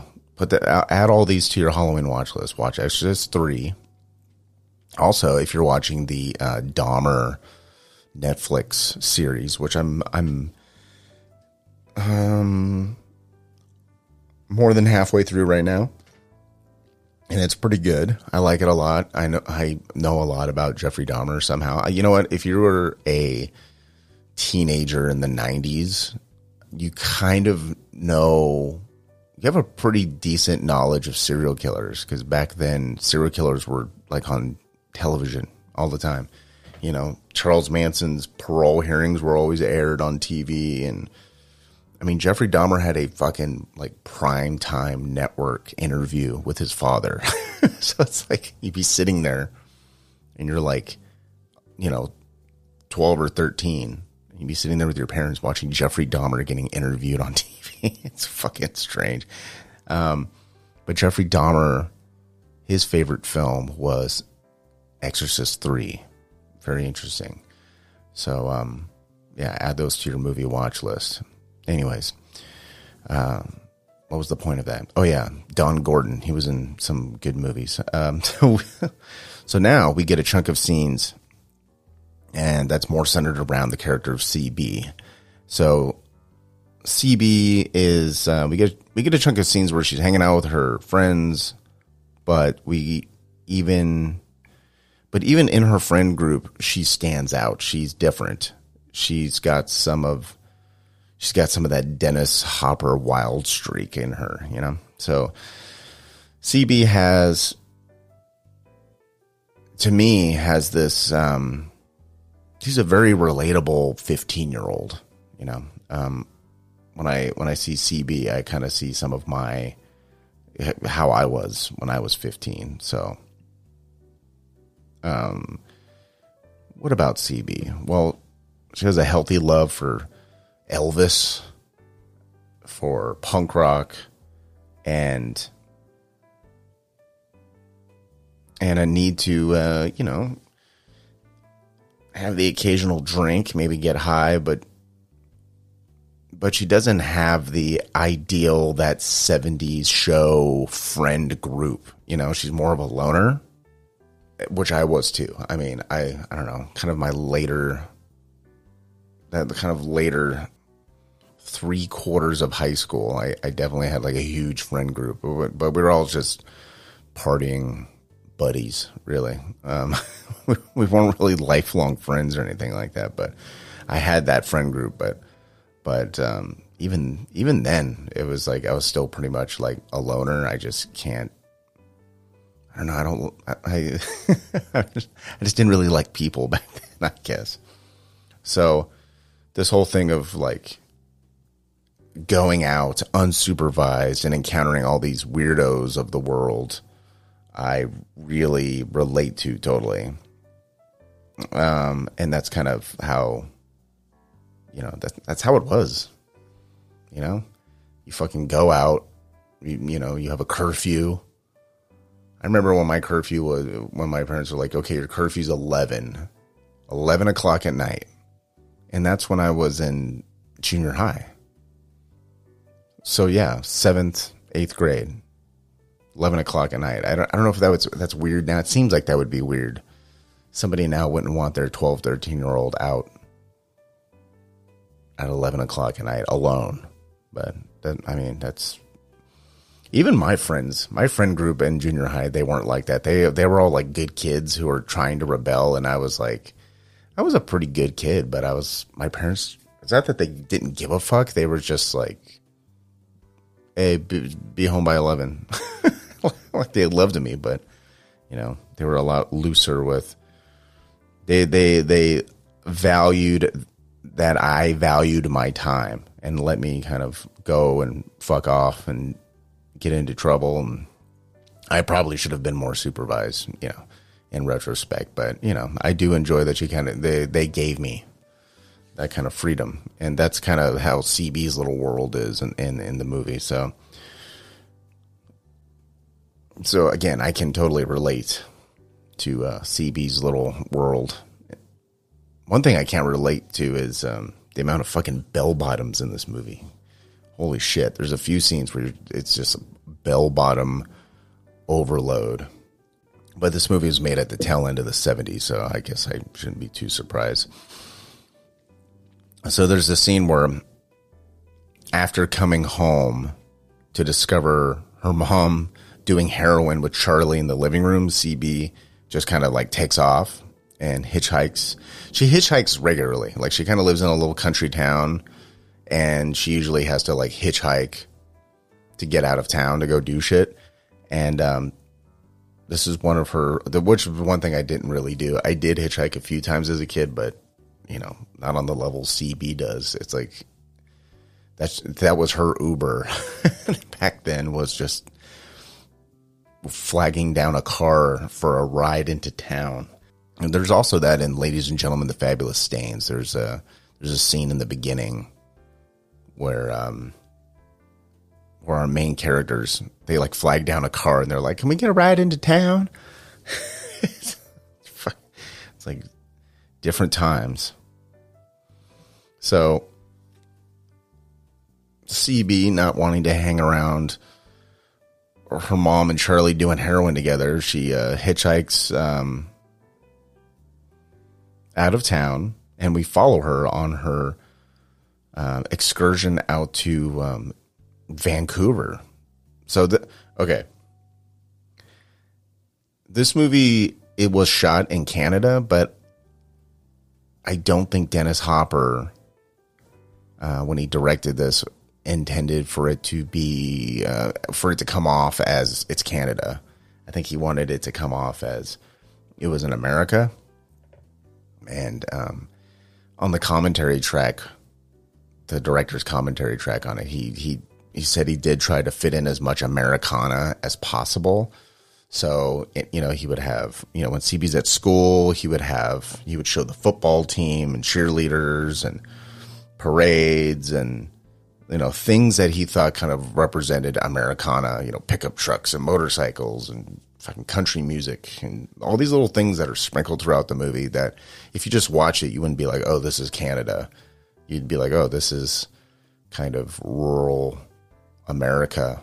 And, but no, it's in fact, it is, it is Canada that this movie takes place in. So, um, so CB hitchhikes out to Vancouver, which I don't know which city they're trying to convey that it is, but it's obviously a larger city. And while, while, uh, while out in the city, um, this is okay. This is at this point of the movie, ever like the rest of the movie just kind of until you get to the end that is. But a giant chunk of the middle the beginning and middle of the movie just feel like we go from random scene to random scene that don't feel entirely connected. Like the events of one scene don't really affect the events of the next scene but but you feel like those seemingly unconnected scenes are on the same timeline. It's weird. It's weird how it's structured.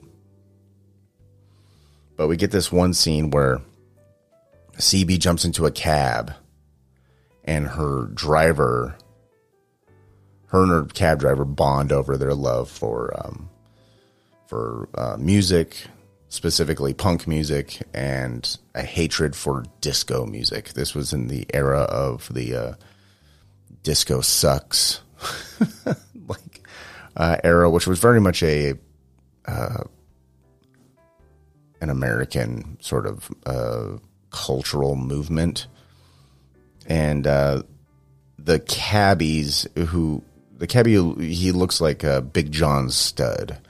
If you ever watch pro wrestling in the '80s, you'll know Big John Studd. Big John Studd was also in one of my favorite buddy movies of all time called Harley Davidson and the Marlboro Man, starring Mickey Rourke and Don Johnson. Big John Studd's in that. That's a good movie. You should watch it. so, anyways, the cab driver, uh, I'm just going to call him Big John Studd because I don't think we actually learned his name, uh, invites her over to his apartment slash uh, whorehouse to go smoke some weed. And I mean,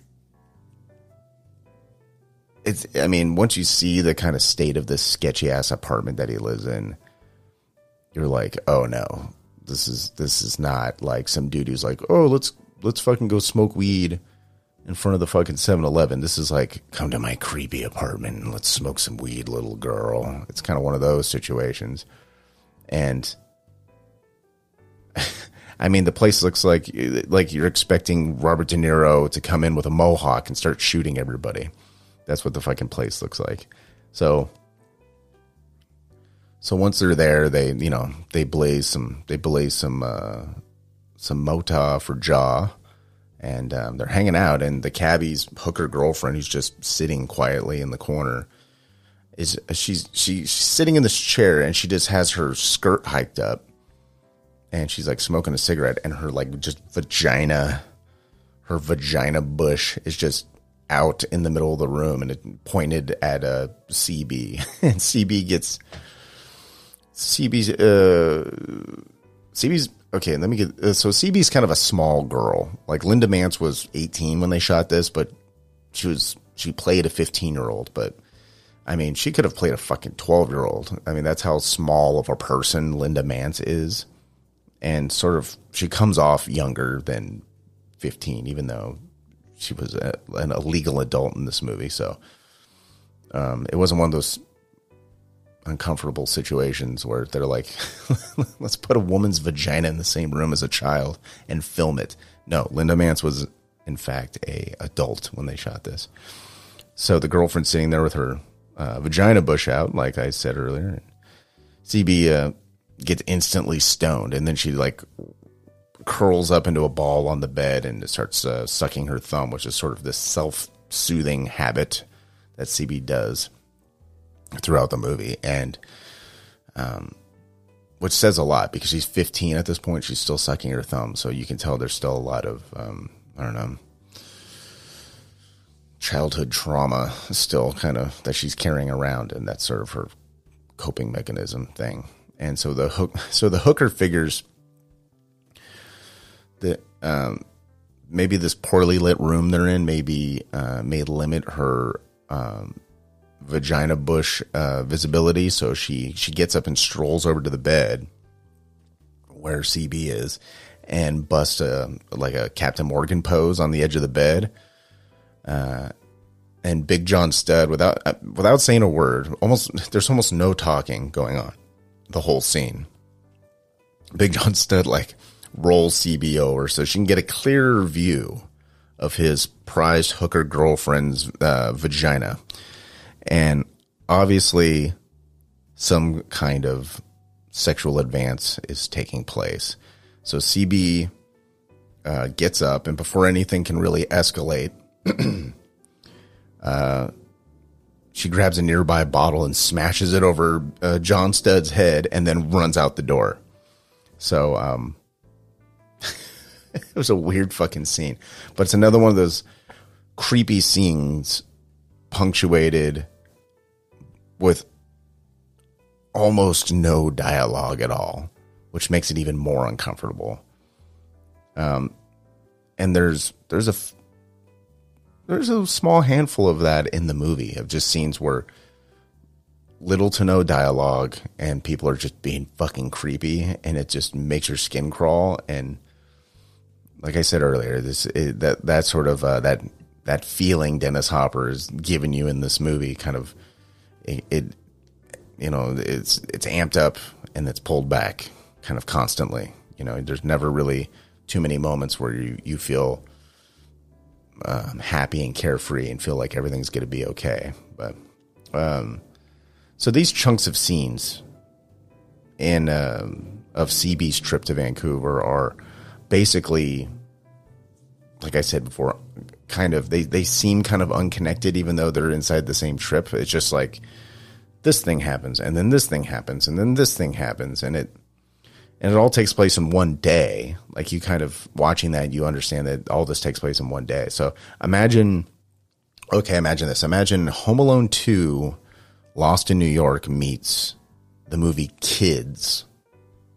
That's kind of that's kind of what this little chunk of the movie is like. So so after the after CB escapes from uh, John Studd and his uh, his lovely girlfriend's uh, vagina advancements, uh, we jump to a punk show starring the band uh, the Pointed Sticks, which is an actual Canadian kind of punk band. They're very poppy, but they're they're a, they're a fun little band, and the continuity of this scene is kind of weird. The scene opens up with the Pointed Stick song um, "Out of Luck," and there's one band playing on stage, and then suddenly there's a couple of cuts to the crowd, and then we cut back to the stage, and it's actually the band, the Pointed Stick. So like the band, so the band on stage literally like flips within like a couple of seconds, and I don't know. I just found it really, um, like I noticed it, and it wasn't like terribly distracting, but I was like, oh, that was a kind of a lazy fucking edit. Maybe Dennis Hopper was nodding off while fucking editing this thing or something. I don't know. It's not a huge deal, but it's something I notice. Also, it's clear they're playing the pointed sticks are uh, playing a different song than what is being heard. So you kind of get the, the like the concert scene where everyone's fucking pogoing and and going crazy and shit, and the band's playing, but it's rather the they're they they are playing the song out of luck, but it's like it's not synced to the singer's mouth and the band's instruments, or it's like they're playing a completely different song and out of luck is just playing on top of it. I can't can't quite tell, but I don't know. I thought that was weird. But after after the after the punk show, the CB steals a car and gets caught. But um, you know, looks like she had a fun time.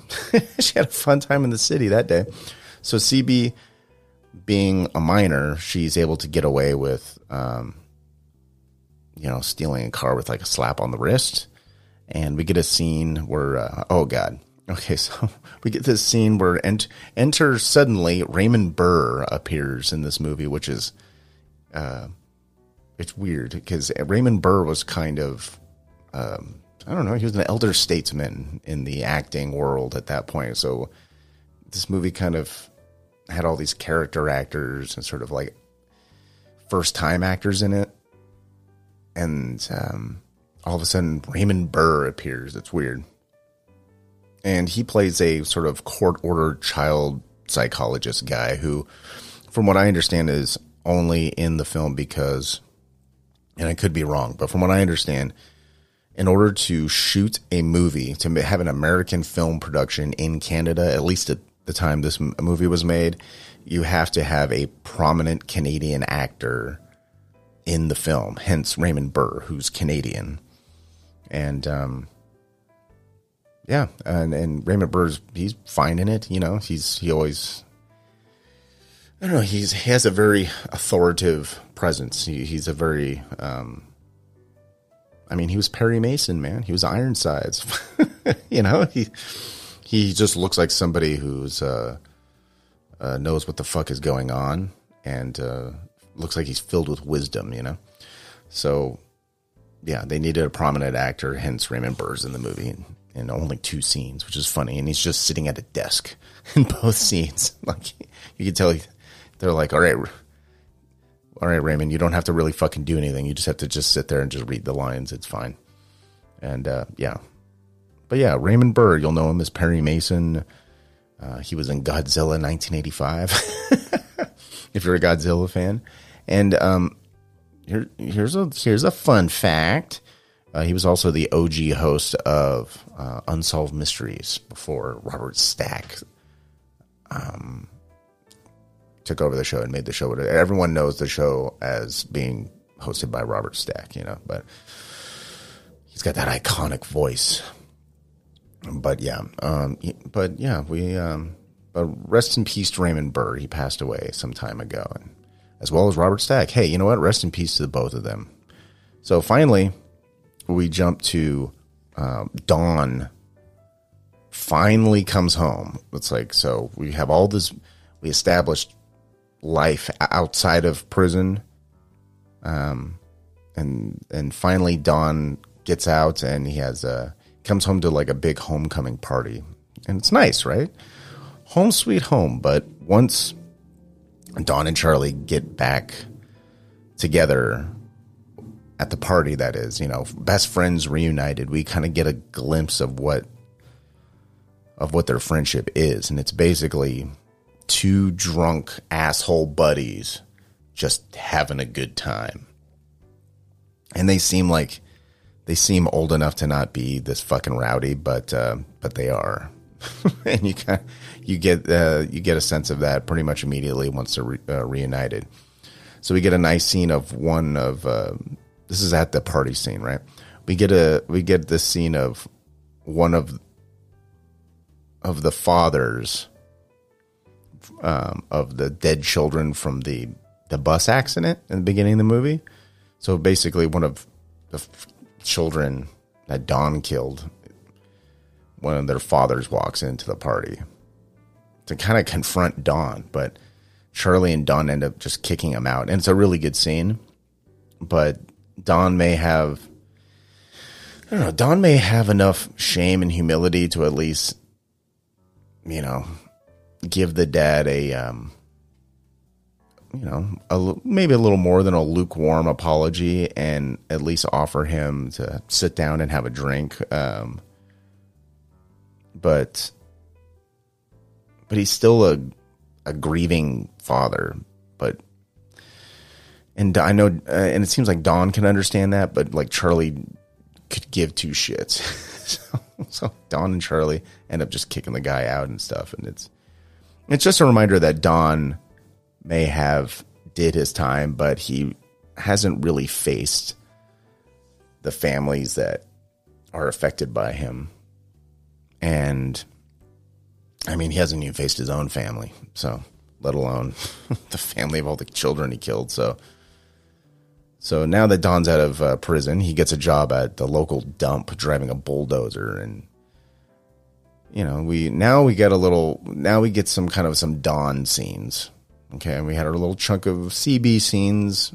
Now we get some Don scenes, and Don gets a he gets his bulldozer job at the dump, and he drinks on the job. We get a scene where he goes and picks up CB from school, and he's like drinking a beer when he goes and picks her up. he just hasn't he hasn't learned a fucking thing, and um, Don while uh,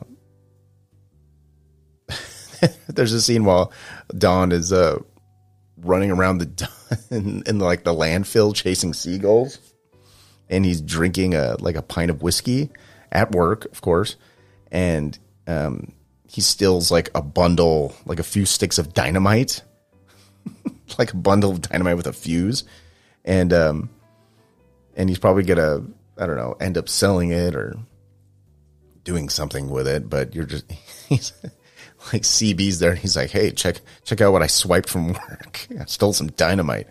So again, Don's a bit of a drunk asshole. So same. So that that same disgruntled dad from the party goes to see Don's boss, and it's a scene where there's really there's no dialogue. There's just kind of music playing, and you're just seeing the reactions of uh, you know the the characters. So there's a scene where the grieving dad goes to see Don's boss at the dump, and like he's talking to the boss, but what does he tell his boss? We don't know. And Don gets fired and is told by his boss to like get out of the bulldozer and get the fuck out of the landfill. You're fired. And Don does, but not before driving his bulldozer through the boss's little office shack thing. And um because if you're gonna get fired, you might as well fucking destroy a bunch of shit on the way out, right?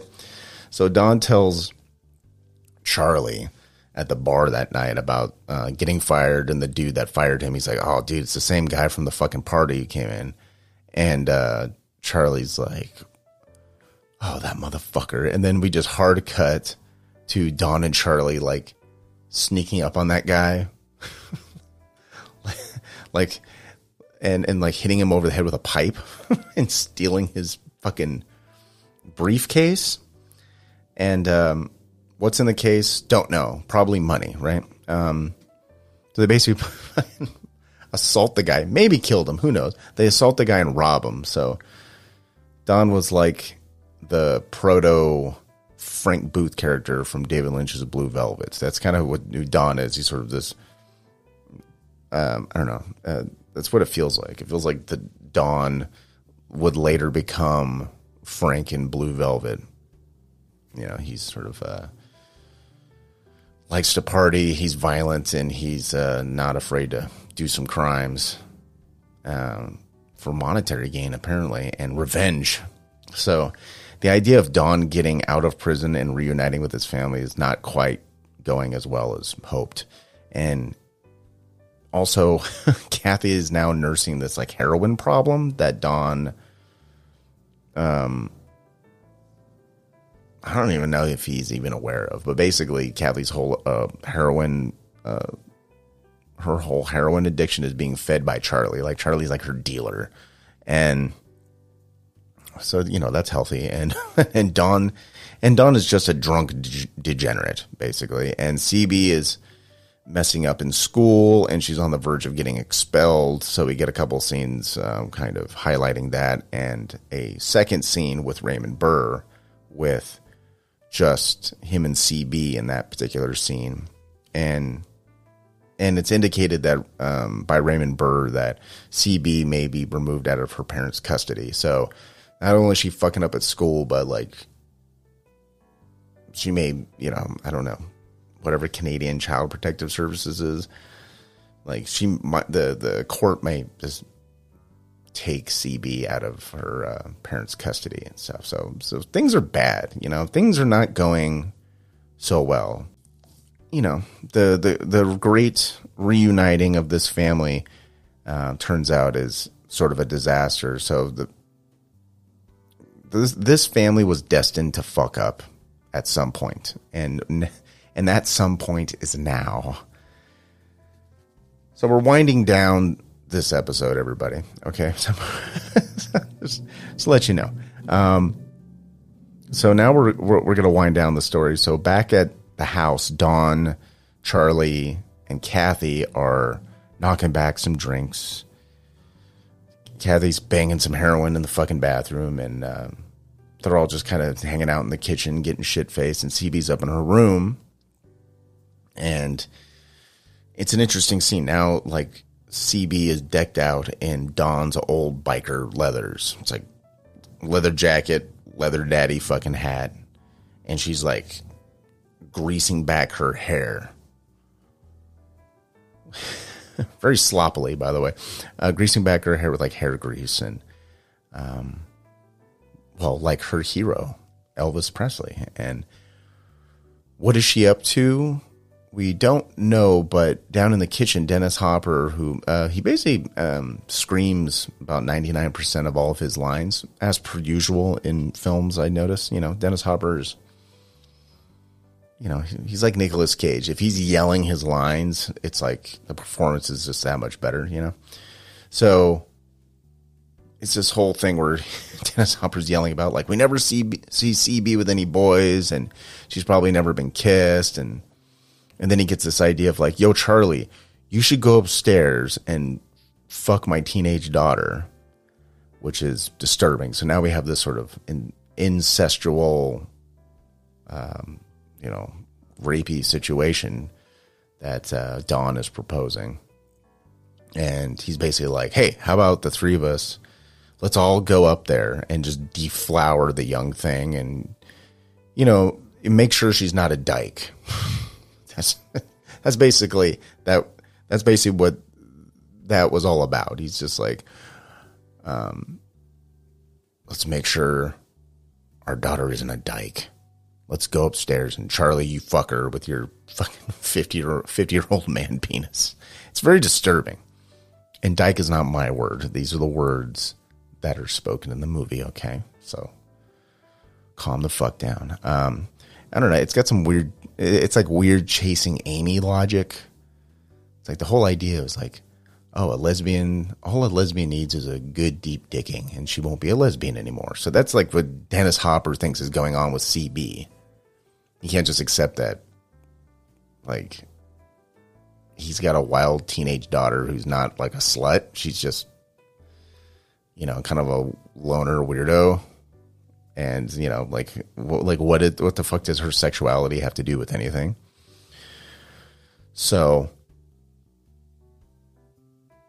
of course, like I said, he's he's like yelling all of this, and CB can hear all this from her room, and CB hears all this from her room, and like basically locks herself in her room, and she like picks up a chair like she's taming a lion or something. So she basically, she's basically arming herself with a chair because she can hear them coming up the stairs, and Don ends up kicking down the door, but Charlie and Kathy sort of like lose their nerve. You know, they're not with this whole like, "Hey, Charlie, go fuck my daughter," uh, you know, scenario that Don wants to put forth. And after, you know, they break into the room, and after shedding some angry tears and slapping Don a few times, um, CB kind of like brings him, kind of makes Don come to his senses, and and they leave the room, and Kathy also kind of comes to her senses and she at this point lost her way as a nurturing mother. Like her story arc is she was in the beginning of the movie she was kind of a c plus mom. And by the end of it she's like an f minus mom pretty pretty much. So now so the walls of cb's room are there are ton, tons of photos and posters and collages of Elvis, as well as some uh, punk band paraphernalia. Okay, this is going to be just an aside. Okay, I know I'm going off on a tangent, so I'm aware of that. Here comes the tangent. Okay, so she has all this stuff on her walls, including like kind of kind of like a, a poster of um, Public Enemy and the Subhumans. Now, when I was watching this, I was like, "Were those bands? Those bands weren't even fucking around in 1979, 1980." And so, um, so just for clarification, it's not the Subhumans nor the Public Enemy you may be thinking of. There was indeed another Public Enemy band. It was like a rock band that used the exact same logo, the same stencil, Public Enemy um, and th- this band was like eight years before the like Chuck D Flavor Flav Public Enemy. Okay, it's it's so so Chuck D and Flavor Flav may have poss- possibly ripped off the logo from this like random rock band that was called Public Enemy. That's all I'm saying. And um, with actually, and also what's even weirder is there was a punk zine called Public Enemy that started in 1979 in Vancouver and also had the exact same font as the Chuck D Public Enemy and the rock band Public Enemy. You know, it's a weird coincidence, but there was, it might not even be a coincidence, who knows? But uh, there was also, there was a little poster that said the subhumans, and it was, and um, I don't know, this is just weird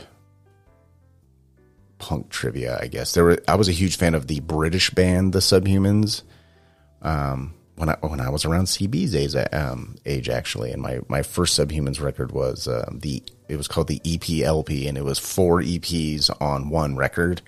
It was uh, Demolition War, Reason for Existence, Religious Wars, and Evolution on one record. Good shit. Uh, check out the British Subhumans; they're really good. And if you want to hear a kind of poppier, cleaner version, uh, I don't know. Look at the uh, check out the Canadian Subhumans as well. Anyways, that that tangent is over. Let's get back to the movie. So, so later, CB catches a glance. This is a little later on after this whole incident where they almost uh, Don almost made Charlie rape his daughter. Um, later on, um, CB's laying in bed and she and the, her door's open, and then across the hall, her parents' door's open. So CB and us, the audience, catch a glance of uh, Don's flaccid dick getting sucked by Kathy in the bedroom um, through the open door down the hall, and um,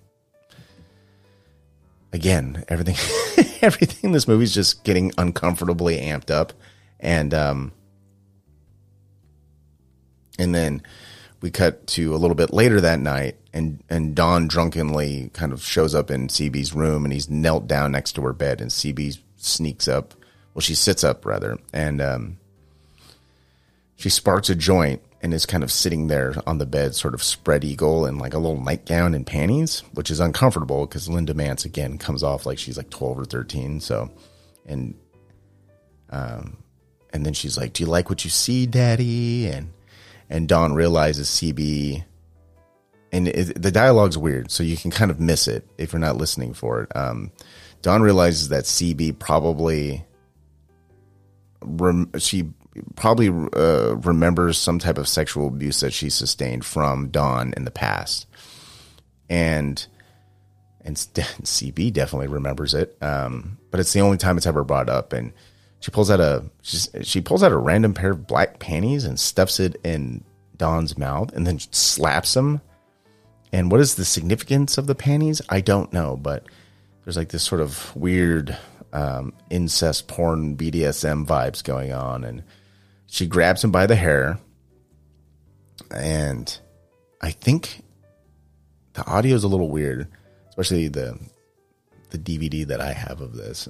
It's like some Anchor Bay four by three fucking aspect ratio copy, and I think she grabs him by the hair, and he still has the panties in his mouth, and she's like, she's like, take a good smell, and like pulls his head towards her crotch, and then she draws out a pair of scissors from behind her back, and then stabs Don in the fucking neck multiple times. Blood gushes everywhere. He falls down on the floor, and Don is dead. So very shocking indeed. And and so then we cut to CB goes and wakes up Kathy, and she's donning this like she's a fresh safety pin that's through her cheek, and uh, she's still dressed in Don's old fucking leathers and stuff, and she's basically like, "Wake up, Kathy! I need to talk to you right now." And they they go outside and hop into Don's old semi truck from the the beginning of the movie, and it's all smashed and fucking. It's just sitting in front of their house, and um, it's been just sitting on the property you know, rotting away for I guess the past five years while Don's been in prison uh, in prison. So, so this is where CB wants to talk to Kathy in the middle of the night, and so once in the truck in the in the cab of the truck, CB is uh, she lights this long fuse, and understandably, Kathy is worried. She's like, "What the fuck is this?" And CB's like, uh, she explains it as like, oh, don't worry, this is just like a punk gesture, like Sid Vicious when when he died, he took his loved ones with him. This is what CB says, and by this, I think she must be referring to Sid Vicious murdering his wife Nancy, and then, but later dying of a drug overdose. I don't, I don't know. I, you know, uh, child logic, right? So so there's this long fuse uh, burning, and then boom, the truck fucking explodes, killing the both of them. And now the tr- the truck is just engulfed in flames. Cue Neil Young's "Hey Hey My My." Roll credits. The end. and that was out of the blue. And I recommend it I think it's very good. Criterion just put out a fresh, beautiful, digitally remastered uh, version. I don't own that. Um, maybe I will someday. It's got a bunch of extras that I've never seen, and um, good movie, very good movie. Um, this um, wouldn't be the last time Dennis Hopper would work with Neil Young, um, because Neil Young's music is kind of throughout the movie, and um, wouldn't be the last time Dennis Hopper would work with Neil Young. Two years later, in um, they were in a movie together called Human Highway that starred Neil Young, which is kind of weird. Um, you know, he's not really known as an actor, but they were in Human Highway together in 1982. A and it's a more lighthearted film where Neil Young and and Devo do a much different but enjoyable version of Hey Hey My My in the movie. So that's fun if you if you're a Neil Young fan and, um, you never heard the, the Hey Hey My My uh, collaboration uh, Devo with the Devo version. Um, also, Neil Young co-directed the film um, Human Highway with uh, Dean Stockwell, who you may recognize as the character of Ben from the 1986 David Lynch film Blue Velvet, starring Dennis Hopper. So there you go. It's everything is connected. And yes, Dennis Hopper, got to mention Dennis Hopper. He passed away in 2010 at the age of 74, but he has given us so much wonderful entertainment for people like me to just sit around and talk about. So rest in peace, Dennis Hopper and Linda Manz. Linda Manz, uh, who played CB, sadly also passed away in 2020 at the age of 58. And um, she didn't have like the longest film acting history, but she always turned in really strong performances. So she will also be missed. All right. That's the end of the episode. I hope you all enjoyed it. There's three movies about rebellious teenage girls, and um, I definitely recommend all these films. Uh, ladies and gentlemen, The Fabulous Stains, Smithereens, and Out of the Blue. I got to get out of here. Uh, you could uh, keep up with me on Instagram at skeleton underscore factory. That's where I announce when and what the um, future episodes will be. You can also, um, I also post the same kind of promo stuff on Twitter at SF Podcast ATX. And you can become a patron and support the show at patreon.com forward slash skeleton factory. And I do episodes that are, um, uh, actually have guests on some of those episodes. So I'm sitting there actually talking to somebody besides uh, myself alone in a room like I am right now. but it's a lot of fun. And I tend to do more, uh, more newer films, like stuff that's streaming or in theaters and whatnot. But if you can go there and support the show, that would be great. Um, what else? That's it. All right. Thank you all for listening. I am your host, Adam, and this has been the Skeleton Factory podcast, rescuing your movie night one movie at a time. I will catch you on the next one. Bye bye.